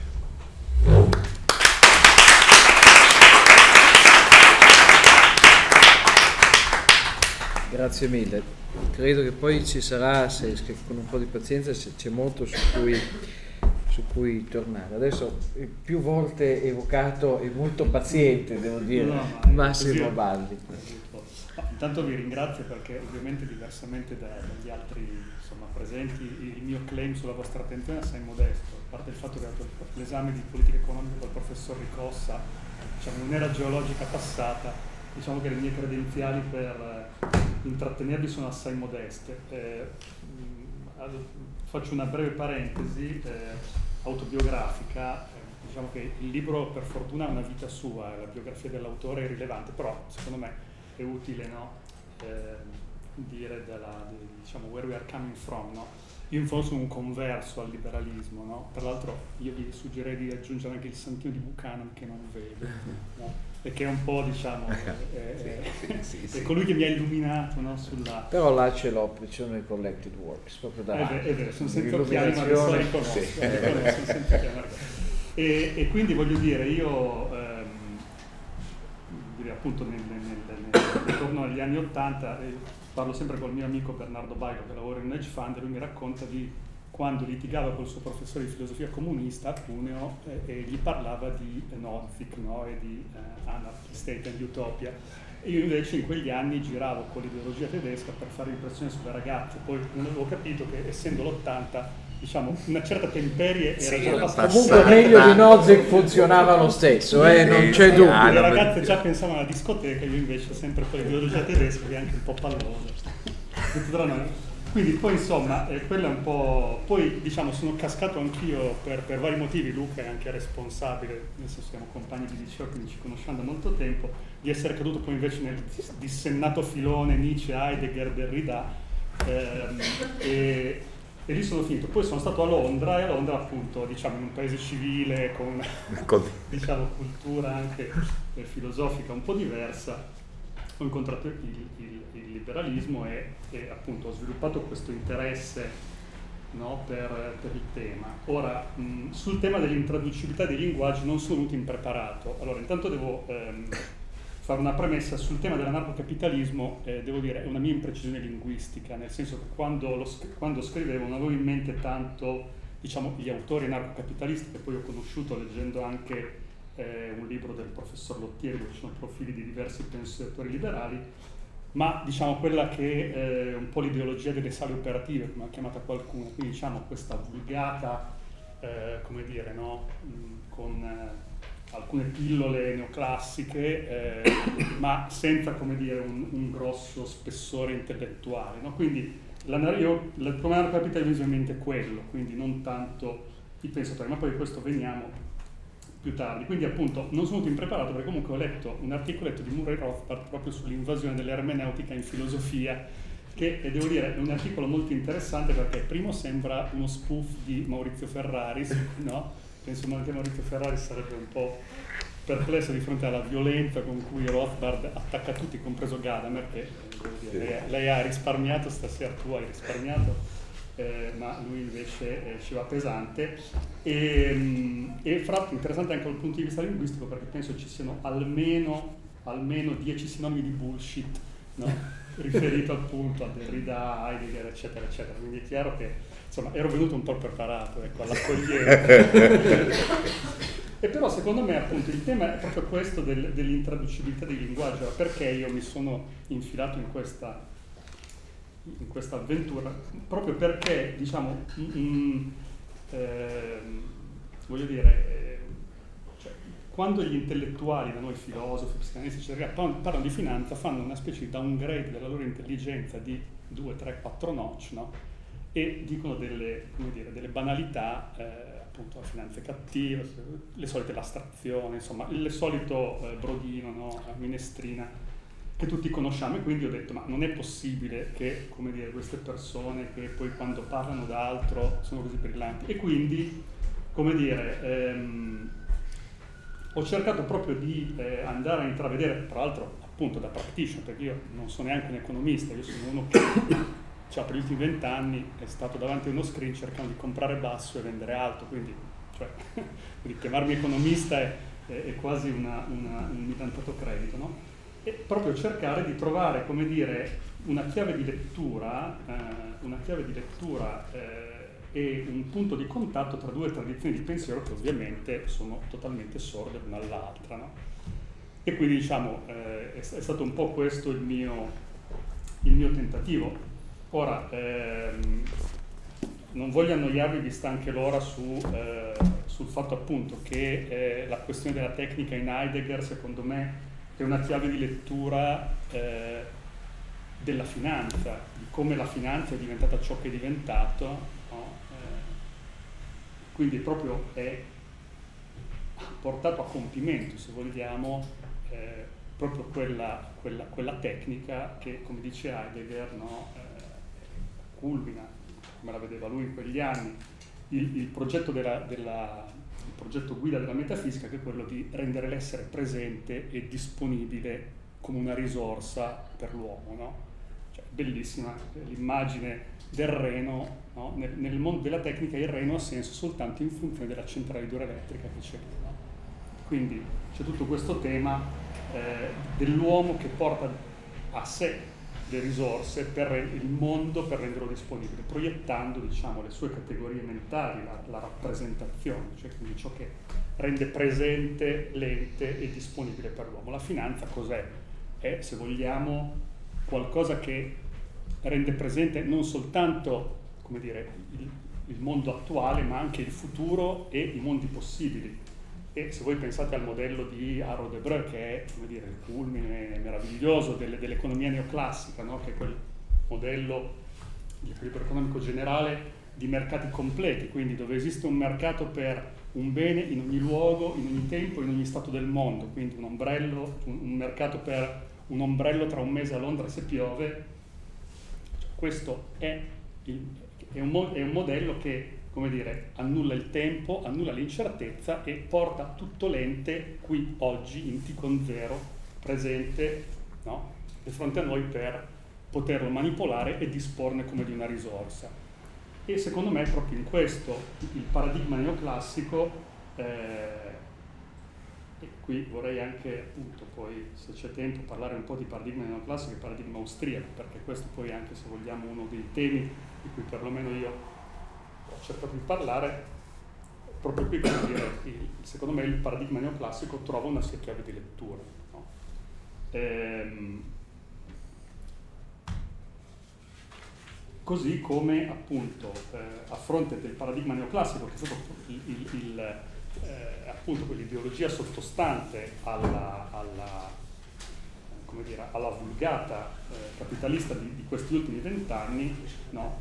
eh, secondo me si è perso di vista quello che è in realtà dire, il, il, vero messaggio liberale. Quando si parla non c'è stato trionfo del mercato, c'è stata una sconfitta del mercato, assolutamente, ma perché? Perché dire, il successo stesso del capitalismo dopo il crollo del muro no, in qualche modo ha fatto sì che eh, venisse meno una riflessione sui suoi presupposti no? e che quindi, voglio dire, in qualche modo eh, il, il, il, successo stesso del capitalismo, il fallimento dei modelli eh, alternativi dispensasse dal pensare il perché della società liberale. E quindi una volta che c'è stata la crisi, di fronte al pensiero critico, quindi Foucault, eh, Deleuze, Gattari, eccetera, eccetera, a un certo punto, come dire, il pensiero liberale è rimasto muto. No? E quindi abbiamo dovuto avere tutto questo profluvio di, no? eh, di, di, di, critiche al capitalismo che poi sono passati dalla finanza, al mercato, alla proprietà. Eh. Quindi secondo me è proprio un fallimento intellettuale la sconfitta del mercato e, e, in questo senso voglio dire io come dire da, da, da buon ultimo e da, e da, ultimo dell'ultimo degli epigoni quindi neanche il traduttore del traduttore ma qui dobbiamo fare eh, in qualche modo eh, mi sono sentito di dare un, dire, un piccolo contributo eh, cercando di, eh, di, di, fa, di, mettere in dialogo eh, un certo tipo di, filosofia quindi la, la quella linea Nietzsche, Heidegger, Derrida, con il pensiero austriaco. Eh, spero che appunto Hayek e Buchanan in questo momento stanno rivoltando. E, però perché è importante il pensiero austriaco per tornare? Heidegger diceva no? eh, la scienza non pensa, ma neanche l'economia ha pensato, se vogliamo, no? in questi anni. E invece il, il, il paradigma, il paradigma austriaco in cui io metto anche Buchanan, anche se poi vabbè, siete voi mi insegnate che eh, le, differenze, le, differenze, sono molte, anche se poi alla fine tra i due non così grandi come c'è il tema delle regole, quindi dire, eh, il, tema, il, il, tema, del mercato non è la massimizzazione della funzione obiettivo, no? ma è un sistema di norme astratte che moltiplica le opportunità. Quindi questo, dire, non il welfarismo, l'utilitarismo no, non sono l'essenza del mercato, bensì l'essenza del mercato è dire, far esplodere la varietà, la diversità e massimizzare le opportunità. C'è chiaramente tutto il tema dell'incertezza che poi diciamo, è diventato anche un po' di moda ovviamente dopo la crisi, per cui sono ricordati, ah ma guarda c'era Knight che aveva parlato di rischio, incertezza, no? e quindi voglio dire, questo è anche un tema di estrema importanza, perché se vogliamo l'idea del, del dell'economia neoclassica e della finanza eh, e anche della tecnica, proprio in quanto la tecnica come dire, privilegia il presente è quella di esorcizzare il futuro, esorcizzare l'incertezza e ridurle a eh, un errore statistico. Questo chiaramente è stato dire, una delle, vogliamo, delle radici intellettuali anche della crisi, no? pensare che eh, dire, i modelli matematici e le distribuzioni normali eh, no? e le popole gaussiane eh, fossero in grado di tenere a bada dire, l'incertezza del mercato. E poi il mercato, di nuovo, non come stato del mondo quindi equilibrio generale, ma come processualità, come eh, un, un fenomeno non teleologico aperto no? eh, di continua innovazione e creazione di, di opportunità. No? Quindi chiaramente poi Hayek si interseca con, con Schumpeter, con von Mises. Quindi c'è tutta una ricchezza di, eh, intellettuale, che ovviamente voglio dire, qui non devo raccontare a nessuno, che però nel dibattito pubblico è andata molto persa e che eh, secondo me invece eh, costituisce le basi su cui, eh, come dire, soprattutto qui in Italia, dove sappiamo che comunque il liberalismo è, dire, è una posizione, ahimè, eh, di grande minoranza, no? Ehm, probabilmente andrebbe, andrebbe valorizzato di fronte invece a un'idea dell'economia caricaturale, anche di comodo, no? Eh, che se va bene vede dire, nel, nella finanza, nel mercato, il casino, eh, il, no, il, l'associazione a delinquere e così via. Quindi questo secondo me è, è un punto che io eh, ho cercato di come dire, con le mie modeste forze di, di, di mettere in luce. Um, sul tema poi, eh, adesso salto un po' eh, a, sulle osservazioni che, che, mi faceva il professor Lottieri sul tema dello Stato. Ora, probabilmente è proprio per il fatto di essere italiani che eh, il fascino eh, del pensiero di Buchanan eh, con questo forte eh, enfasi sulle regole e su un momento costituzionale che eh, come dire, preliminare al gioco del mercato e che definisce le regole, eh, secondo me forse proprio perché eh, vivendo in un paese come l'Italia eh, è una cosa che mi ha, mi ha, particolarmente colpito e di cui appunto io, vuol dire, pur condividendo in parte il tema del, dello statismo e, e, del, e, del, e del, come dire, eh, i temi della coercizione cui faceva riferimento il professor Lottieri, eh, secondo me voglio dire il tema qui da noi è, è un po' diverso, no? adesso Buchanan dice eh, da un lato eh, i, i, libertari sono degli inguaribili romantici, no?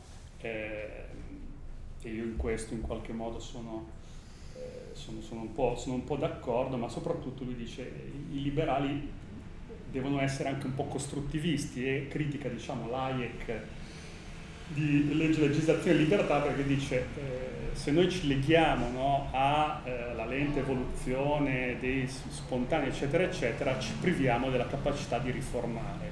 Mentre invece appunto eh, in Italia secondo me eh, c'è un grande bisogno di riforma, eh, di riforma liberale, senza contare che adesso io non voglio ovviamente fare eh, l'esegesi di Hayek farebbe, farebbe, un po' sorridere, ma dire, se c'è un Hayek di eh, Costruzione della Libertà e un Hayek di Legge e Legislazione della Libertà, c'è anche un Hayek del, della prima e della terza parte, perché se vogliamo... Sì eh, il tema della terza parte è proprio quello, un'urgenza di fronte alla degenerazione della democrazia di un intervento costruttivista come dire, unashamedly costruttivista, no? Quindi voglio dire, in qualche modo lo stesso Hayek eh, mette da parte eh, certe remore verso... No? Quindi questo secondo me è, è, il, tema, è il, tema, importante che, che, è un po' andato perso nel dibattito pubblico proprio perché eh, dire, c'è questo dire, uomo di paglia, il comodo, no? che è eh, il mercato il mercato neoclassico, il mercato con il soggetto sovrano no? che eh, in qualche modo massimizza, ottimizza, magari anche no? In modo truffaldino. Mentre invece bisogna, bisogna, dire fortemente che il liberalismo è un liberalismo delle regole.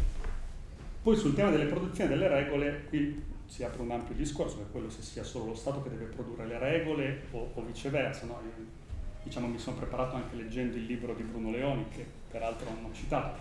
Chiaro che questa è una tradizione che io sento meno, meno dire, vicina alle mie corde, quindi, però insomma, capisco tutto il tema della coercizione. In realtà, se vogliamo, un tema di questi anni è proprio quanto il diritto statuale sia stato messo in crisi in parte dire, comunque dal, dal, dal, dalla globalizzazione stessa del mercato, quindi dire, dalla diffusione del contratto, no? quindi del diritto privato eh, da un diritto pubblico e dall'altro eh, indubbiamente dal, tema del diritto internazionale, che è un tema sia di competizione tra gli ordinamenti e un tema anche di come dire, macro aggregazioni come, come l'Unione Europea. Quindi eh, in qualche modo già adesso mi sembra che lo Stato sia sulla difensiva, eh, no? quindi non sarei forse così preoccupato eh, no, rispetto a un monopolio dello Stato sulla, sulla produzione del diritto. Um, ecco, poi io invece come, come, ultima cosa vorrei spendere una parola così, in omaggio alla, alla tradizione Nietzsche, Derrida, Heidegger, per eh, spendere una parola appunto sull'economia eh, o economics and economy, no? come tema ermeneutico. Eh, appunto, mi piace notare che l'uomo folle di Nietzsche va al mercato per annunciare la morte di Dio, no? Che secondo me non è un caso, no? Quindi secondo me, eh, voglio dire, perché il mercato? Perché, adesso qui faccio ancora un po' diciamo il gigione, eh, citando Nietzsche, il mercato è il luogo della trasvalutazione dei valori, è il luogo in cui il valore di scambio, il valore d'uso si dissolve a favore del valore di scambio, in cui le cose acquistano un senso solo in quanto sono in relazione una con l'altra e quindi un passaggio dalla, dalla sostanza alla relazione, dal fenomeno, come dire, dalla profondità alla superficie. No? Quindi in questo senso io vedo, come dire, innanzitutto il mercato come un luogo eh, in qualche modo ermeneutico poi vuol dire chiunque sia stato, insomma, diciamo, anche un po' l'esperienza professionale, quanto alla fine la finanza è stare anche sul mercato e cercare, come dicevo prima, di comprare basso e, e vendere alto, sia un, un, tema più di, come dire, eh, narrazione che non di scienza, no? le storie, quanto sono importanti le storie, quanto è diffusa la performance, io perdono, insomma ho usato un po' anche abusato di questi termini, della performatività dell'economia, no? eh, il fatto che, voglio dire, in qualche modo siano gli stessi modelli economici o gli stessi dire, attitudini degli operatori economici che creano i fenomeni di mercato. Se tutti crediamo che eh, questo è un caso classico eh, su cui c'è ampia letteratura. Se noi tutti chiediamo che dire, le opzioni si vengano prezzate col modello di Black Scholes, no? dopo eh, sei mesi tutti prezzeranno le opzioni col modello di Black Scholes e quindi in qualche modo il mercato, i modelli di mercato semplicemente si autovalidano per il fatto che tutti gli operatori in questo mondo di totale autoreferenzialità li adottano. E proprio per questo anche in qualche modo come dire, sia l'economia sia anche, dire, l'economia è un fatto, io trovo, come dire, interpretativo ed ermeneutico. Ehm, e, e, quindi in qualche modo anche certi autori come, come, come Derrida, come Nancy, eh, secondo me hanno degli, eh, degli, degli insight, delle, delle, cose che, delle osservazioni che pur essendo fatte eh, con riferimento a temi to- totalmente diversi sono secondo me molto, molto ricchi e molto pregnanti.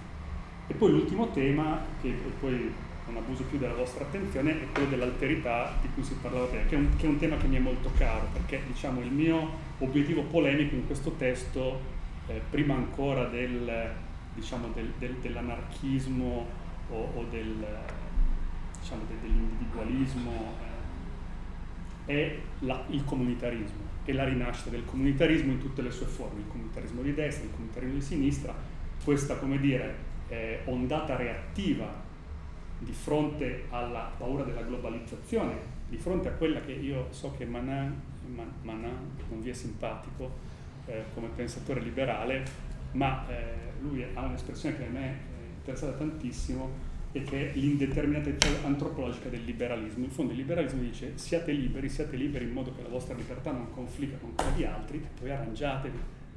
Cioè, eh, voglio dire, non, non c'è un, un, fine, non propone un fine, no? Hayek anche lo dice, il bello del liberalismo è che c'è un accordo sui mezzi ma non sui fini.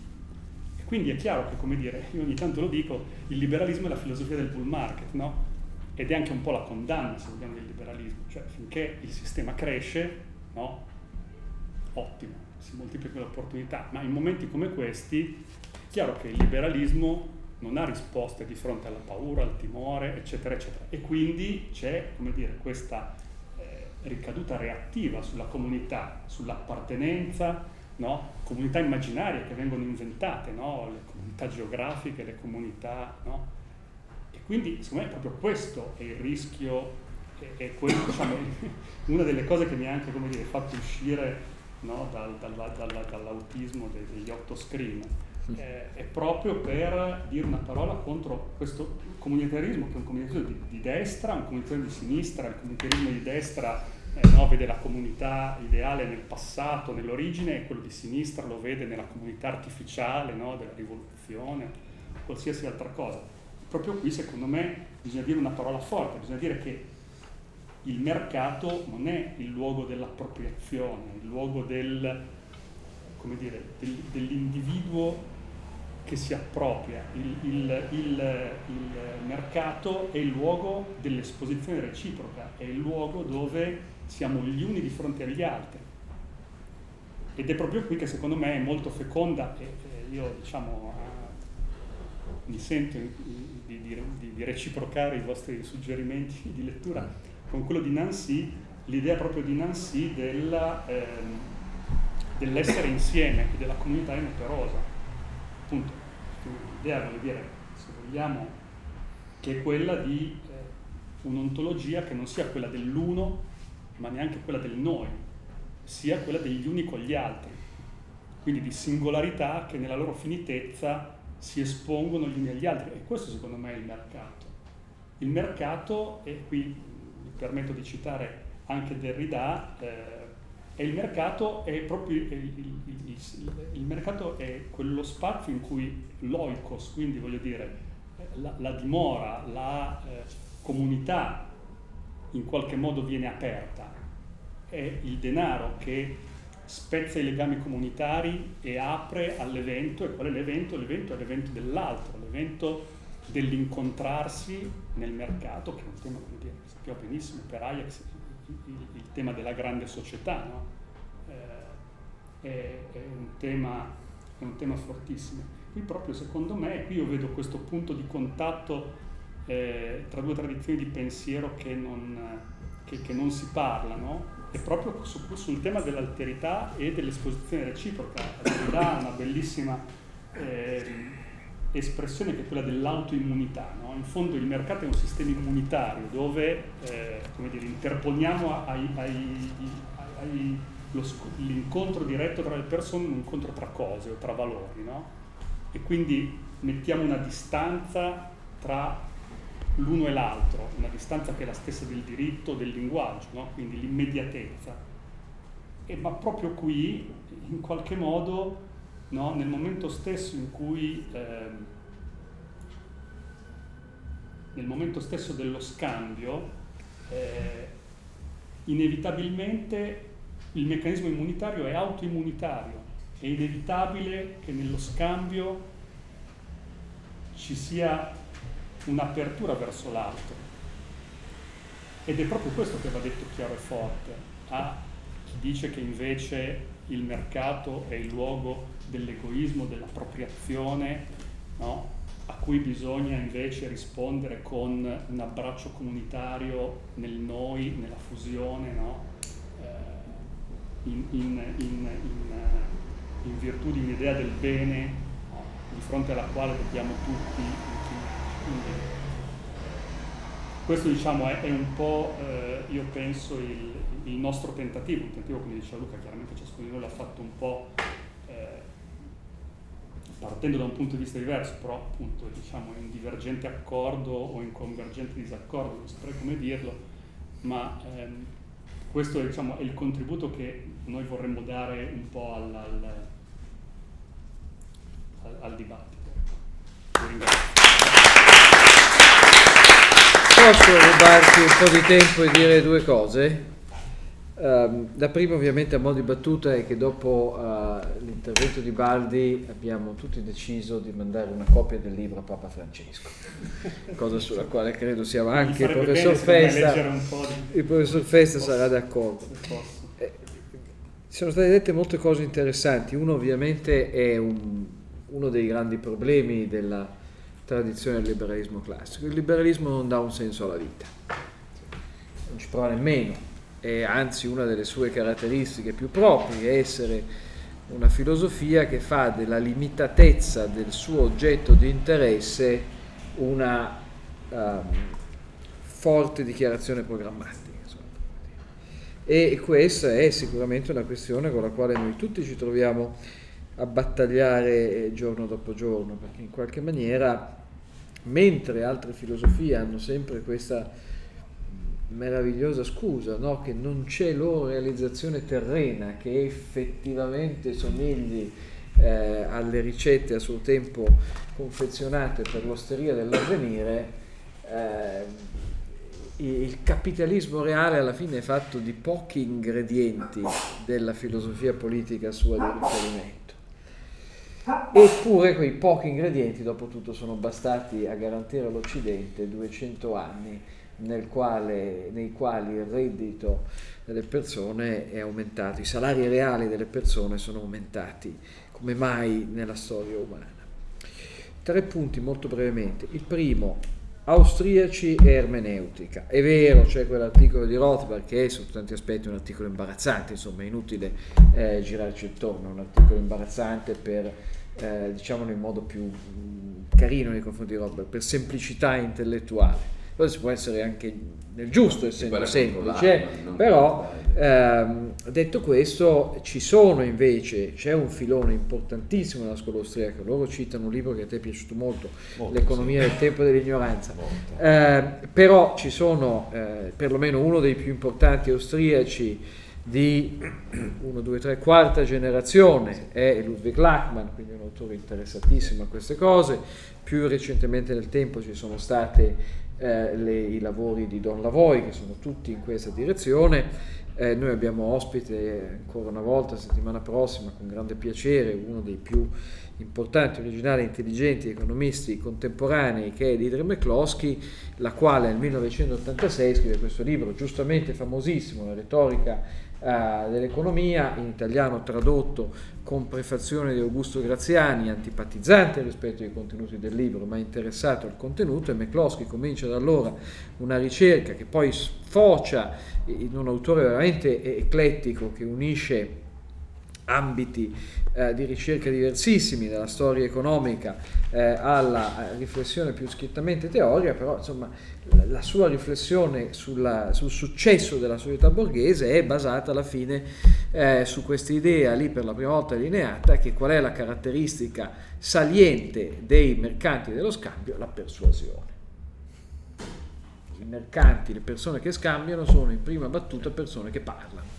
Uh, se non parlano gli scambi non possono nemmeno lattamente avere luogo. Quindi poi ovviamente questo pone sul peso la tecnica, la finanza eccetera ci porta in ambiti non a caso molto um, evocati perché ci sono evidentemente tutta una serie di problemi. Però questa cosa austriaci e ermeneutica è eh, in realtà più, più, battuta insomma di quanto non, anche da, da, importanti austriaci italiani insomma Tiseri in tutta evidenza il primo nome che non a caso Uh, viene in mente.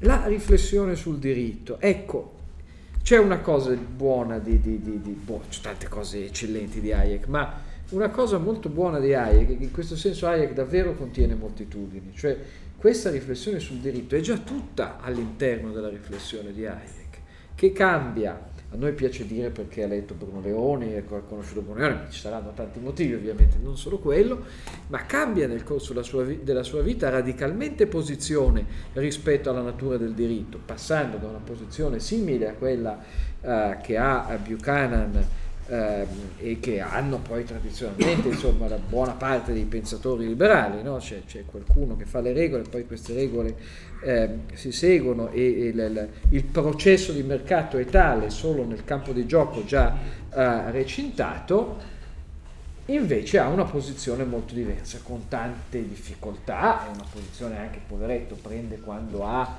eh, 76 anni, quindi insomma lunga maturazione, anche una, una comprensibile eh, distanza dall'ambito eh, de, della letteratura più recente, c'è quella nota famosissima su Nozick su quelle due note su Nozick e su Rawls e nelle leggi di edizione di libertà che hanno fatto eh, la fortuna di diversi ehm, critici di, di, di ispirazione satirico-sarcastica di Hayek, però è, è, è, un dibattito che è molto rotondamente presente in questo autore e non a caso oggi ci sono, eh, è appena uscito un libro molto bello di, di Ed Stringham che si chiama Private Governance, ci sono una serie di autori di ispirazione hayekiana e pur già tendenzialmente anarchici.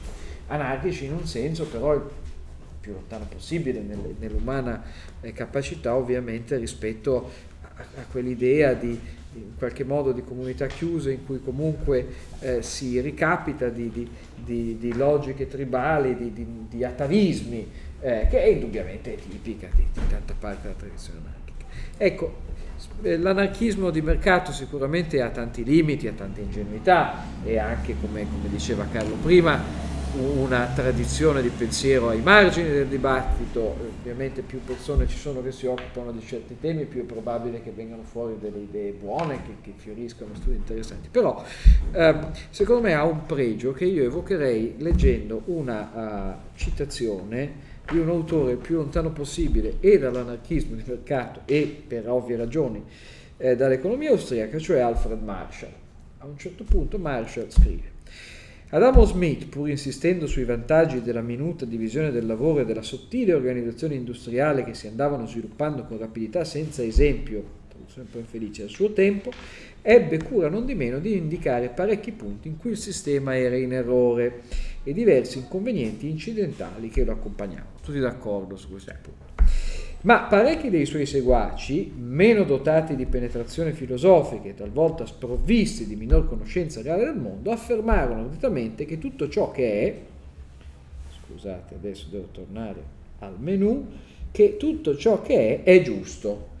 Essi affermarono, ad esempio, che se un uomo possiede uno speciale talento per dirigere gli affari, sarà certamente portato ad operare questo suo talento a vantaggio dell'umanità che al tempo stesso altri uomini, seguendo i propri interessi, sarebbero indotti a provvedere a quello, che, a quello tutto che... A tutto quello. A tu, no, no, a quello tutto, però è sbagliato, a, quello, a tutto quello che il capitale a tutto il capitale che gli potrebbe far fruttare nel miglior modo e che quell'uomo sarebbe indotto dal suo stesso interesse ad organizzare i suoi dipendenti in modo tale che ciascuno compiesse il lavoro più elevato di cui fosse capace e non altro, eccetera, eccetera, eccetera. Questa dottrina dell'organizzazione naturale conteneva maggiore verità e della più alta importanza per l'umanità di quasi tutte quelle altre dottrine che altrettanto facilmente non sono comprese a fondo da parte di coloro i quali discutono gravi problemi sociali senza uno studio adeguato, ci mancherebbe, ed esercitava un fascino particolare sulle menti serie e riflessive, ma la sua esagerazione ha recato grave danno specialmente ehm, per coloro che ne erano i più accesi sostenitori.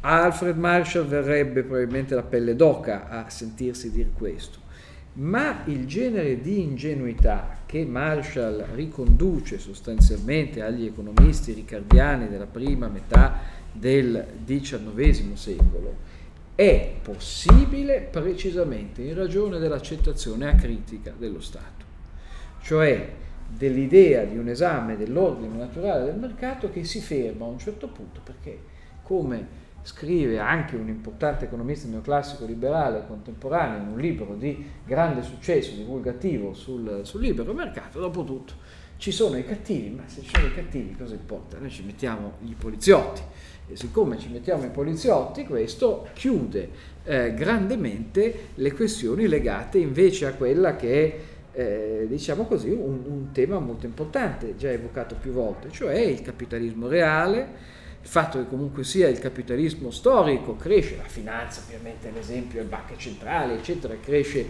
attorcigliato allo sviluppo della, della, sovranità, non avremmo avuto la finanza se non avessimo avuto dei sovrani che volevano fare le guerre, insomma in tutta evidenza, eh, il diritto societario è frutto di una serie di operazioni di cattura sostanzialmente del legislatore in diversi paesi, cioè eh, l'anarchismo di mercato ha tanti difetti e, e, e sicuramente eh, rappresenta eh, un pensiero più semplice di quanto sarebbe auspicabile fosse con alcune ehm, ehm, eccezioni, per esempio Michael Hummer forse è veramente un autore filosoficamente raffinato nonostante sia un anarchico di mercato, però eh, vi chiederei un po' di indulgenza nei suoi confronti perché rappresenta una reazione all'assai più grave ingenuità eh, di chi pensa che l'esistenza dei cattivi sia un problema che si risolve per la semplice enunciazione eh, della necessaria esistenza eh, delle guardie che i ladri naturalmente li metteranno in galera.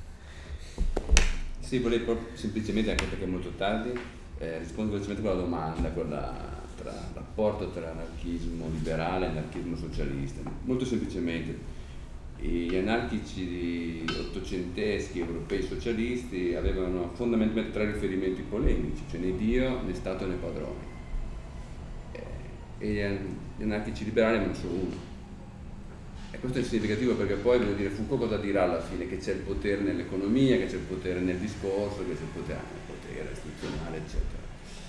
E poi tra l'altro con il 68 tra Dio, Stato e padrone ci sono anche i padri, tra, tra le altre.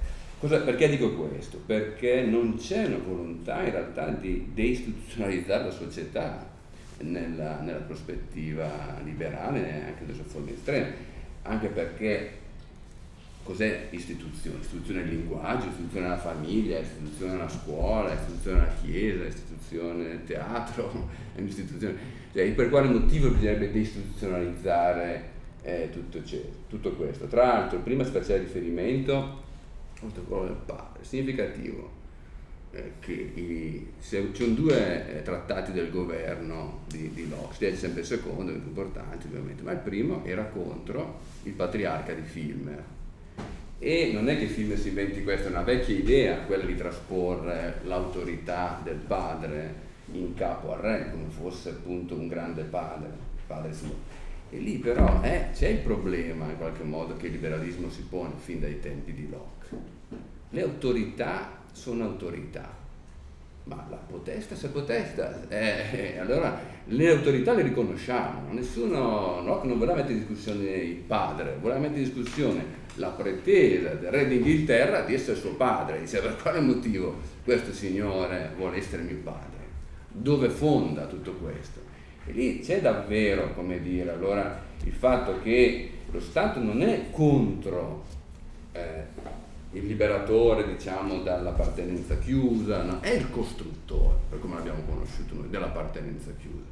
Le comunità, dov'è che sono pericolose? Ok, puoi avere qualche se- settarella qua e là, ma se guardiamo la storia degli ultimi 200 anni, sono le comunità nazionali di Stato quelle che hanno fatto, come dire, le grandi devastazioni, voglio dire, anche perché da lì non esci, voglio dire, eh, da lì è difficile, è difficile scappare. In questo senso quindi credo che attenzione a pensare che contro i meccanismi di chiusura, di, eccetera, si possa davvero ricorrere a quello che è stato in realtà il grande interprete della chiusura e della, e della negazione del, degli scambi.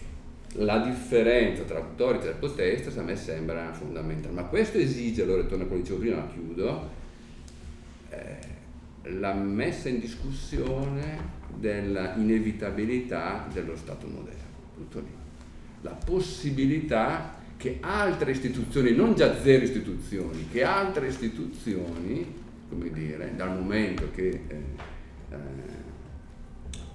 la nostra realtà è aperta e non, non sappiamo come dire, quello che succede negli anni a venire, che altre istituzioni ne prendano il posto. Credo che, come dire, proprio riflettere sulla teologia, riflettere su questi temi, obbliga in qualche modo anche alla demitizzazione di quello, come dire, di un'entità che ha ambito proprio prendere il posto di Dio nel, nel corso dei secoli. Santo? Santo ha fatto qualche osservazione di servizio. Innanzitutto mi complimento per le relazioni perché eh, insomma si parla, eh, quando si parla si è obbligati a essere un po' più chiari di quando si scrive e quindi il mio tasso di comprensione non solo si è accresciuto ma mi ha fatto voglia di leggere seriamente l'articolo che avevo letto meno, che era poi il tuo, dopo ti dico perché. E due informazioni di servizio. 68, pagina 68, c'è una formula, non è una formula ornamentale, ma vera, viene spiegata bene. Credo che dopo la barra verticale l'I maiuscolo parentesi 0 vuol dire l'informazione nello stato 0. Vero che vuol dire quella roba lì? Se no non capivo. Ok. E allora viene valutata alla luce dell'informazione nello stato 0 la, diciamo, eh, il valore atteso di un certo asset, questo può essere importante, quindi a pagina 68 i parentesi 0 parentesi. L'altra cosa succede in tutti i libri, ovviamente milioni di errori, dimenticanze del tipografo, salta una riga con il computer, ma io sono curioso di sapere un libro citato moltissime volte, attorno a pagina 101, di Dardot Laval 2009, che non compare in bibliografia, è saltato. E, è saltato, ma è perché viene molto spesso citato e parla di un argomento che mi interessa perché è legato proprio alle- al rapporto tra Hayek e Buchanan, quindi il Dardot Laval 2009, ma con la rete lo trovo, non è Ma è problema. strano perché posso dire, io veramente ho sofferto poche volte come Eh, lo so, la ma- no, sì, ma non si riesce Perché mai a era la evitare mia un- pri- Era la mia prima pubblicazione, quindi non ero abituato a queste sevizie. No, ma è impossibile, è inevitabile, Ah, sì. c'è sempre un numero di errori infinito in ogni libro, l'ha dimostrato un matematico olandese Bauer. Ci sono errori infiniti. Beh, poi nel mio ce ne sono anche più che nella mezza. però- Poi i tipografi ci mettono Eh, loro. Però mi interessava saperlo, sì, ma lo. Laval, eh, recupero e se non ricordo male è il nuovo ordine del mercato. È il nuovo ordine del mercato. Addirittura in italiano? No, io l'ho letto in, In inglese, francese, in francese. ma eh, ho visto che è uscita la traduzione da poco. Il nuovo ordine del mercato. Ma vedo Mingardi al lavoro. Eh, lui. L'ha già trovato. L'ho detto, l'ho detto no, bene. no, no, ancora bene. No. Sì, sì, sì. Volevo bisogno dello spelling. Adesso te lo Diciamo, do. sono quei libri che ho letto un po' così. Guarda, come eh, eh, puoi vederlo questo. Dardot Linetta Laval 2009 perché eh, riguarda un argomento che mi interessa. Eh, Due cose velocissime. La prima è che La almeno nuova ragione del mondo, derivi a Ha la nuova ragione del mondo. in italiano. Sì, derivi a Prodi. Benissimo. Ehm, due cose veloci sono queste. Uno, ehm, sono convinto con Baggetto che, nonostante io non conosca quasi nessuno dei suoi teologi di riferimento, che il discorso sui rapporti tra varie forme di capitalismo e eh, la religione, il modo di intenderla, la religione in senso cristiano, in senso stretto, le sue varianti sia molto importante soprattutto mi ha colpito questo suo riferimento ai Bogomili, che finora sapevo solo da Umberto Eco il nome della rosa, che era una delle offese, Bogomili, verghe immonde e altre cose di questo tipo che risparmio a i dolciniani, così perché è tirato fuori questa radice gnostica. Io mi sono imbattuto in un libro, in realtà faccio sempre casino, pensa che solo per molti anni ho confuso Ludwig von Mises, di cui non ho letto niente, con Richard von Mises, di cui avevo ovviamente studiato come filosofo della scienza, erano due fratelli. I Polani, li ho confusi tra di loro. Per esempio a voi piace molto il Polani sbagliato, ma questo da No, in Carla. realtà è uno dei miei, Car- è uno dei tuoi avversari. Lo so, no, lo citi molto. Sulla rete ci sono i circoli di, di, di supporter di, di questo Carl e anche dell'altro, Eh, e anche dell'altro, del fratello. Bene, ho confuso per molto tempo Harold Bloom, il famoso critico letterario, con Alan Bloom, l'allievo di Leo Strauss. Poi a un certo punto ho detto ma c'è qualcosa che non funziona, non possono essere la stessa persona, almeno dicono cose così diverse su Bush. E quindi a un certo punto ho cercato sulla rete, poi ho letto quel libro di Sol Bello dove Rosenstein dove parla di... No! Però- ma quello gay era quello di destra ed è morto di AIDS, ma non si può, non andava bene sta roba. Allora, Questa roba eh, dell'altro Roberto Festa però ti perseguita. perché sì, mi tutto perseguitano benissimo. le ormoni mie. Allora, adesso io ho tra le mani un libro appena finito che è eh, Un'America post-cristiana di Harold Bloom, il critico letterario, che fa una critica della religione nel senso della critica letteraria e mostra che tutte le religioni emergenti nell'America, i mormoni soprattutto, e del libro del 91, Science, eh, Christian Science ed altre, hanno un fondo pesante gnostico che parte da due secoli fa, te lo segnalo perché veramente converge con le cose che hai detto. E eh, poi naturalmente sono, naturalmente, sono abbastanza innamorato, eh, se non altro per spaventare i miei studenti, che sono tutti atei e comunisti, di Stark e della sua sociologia della religione, che è stata tradotta da Lindau e che ha dei libri molto belli su il nesso assai profondo tra eh, cristianesimo e anche ebraismo, cioè hanno una continuità, no? non ci sono solo differenze, e eh, capitalismo. Quindi io sul rapporto tra cristianesimo, nel frattempo mi sono anche convertito al cattolicesimo, ho problemi in famiglia perché mia moglie una, ama Papa Francesco in maniera quasi sessuale e quindi il rapporto tra cristianesimo, con quanto c'è di comune, comunitario nella dimensione cristiana, potrebbe essere anche un antidoto alla freddezza del liberalismo. Mi piacerebbe eh, conoscerlo meglio. Penso sia un tema importante di riflessione.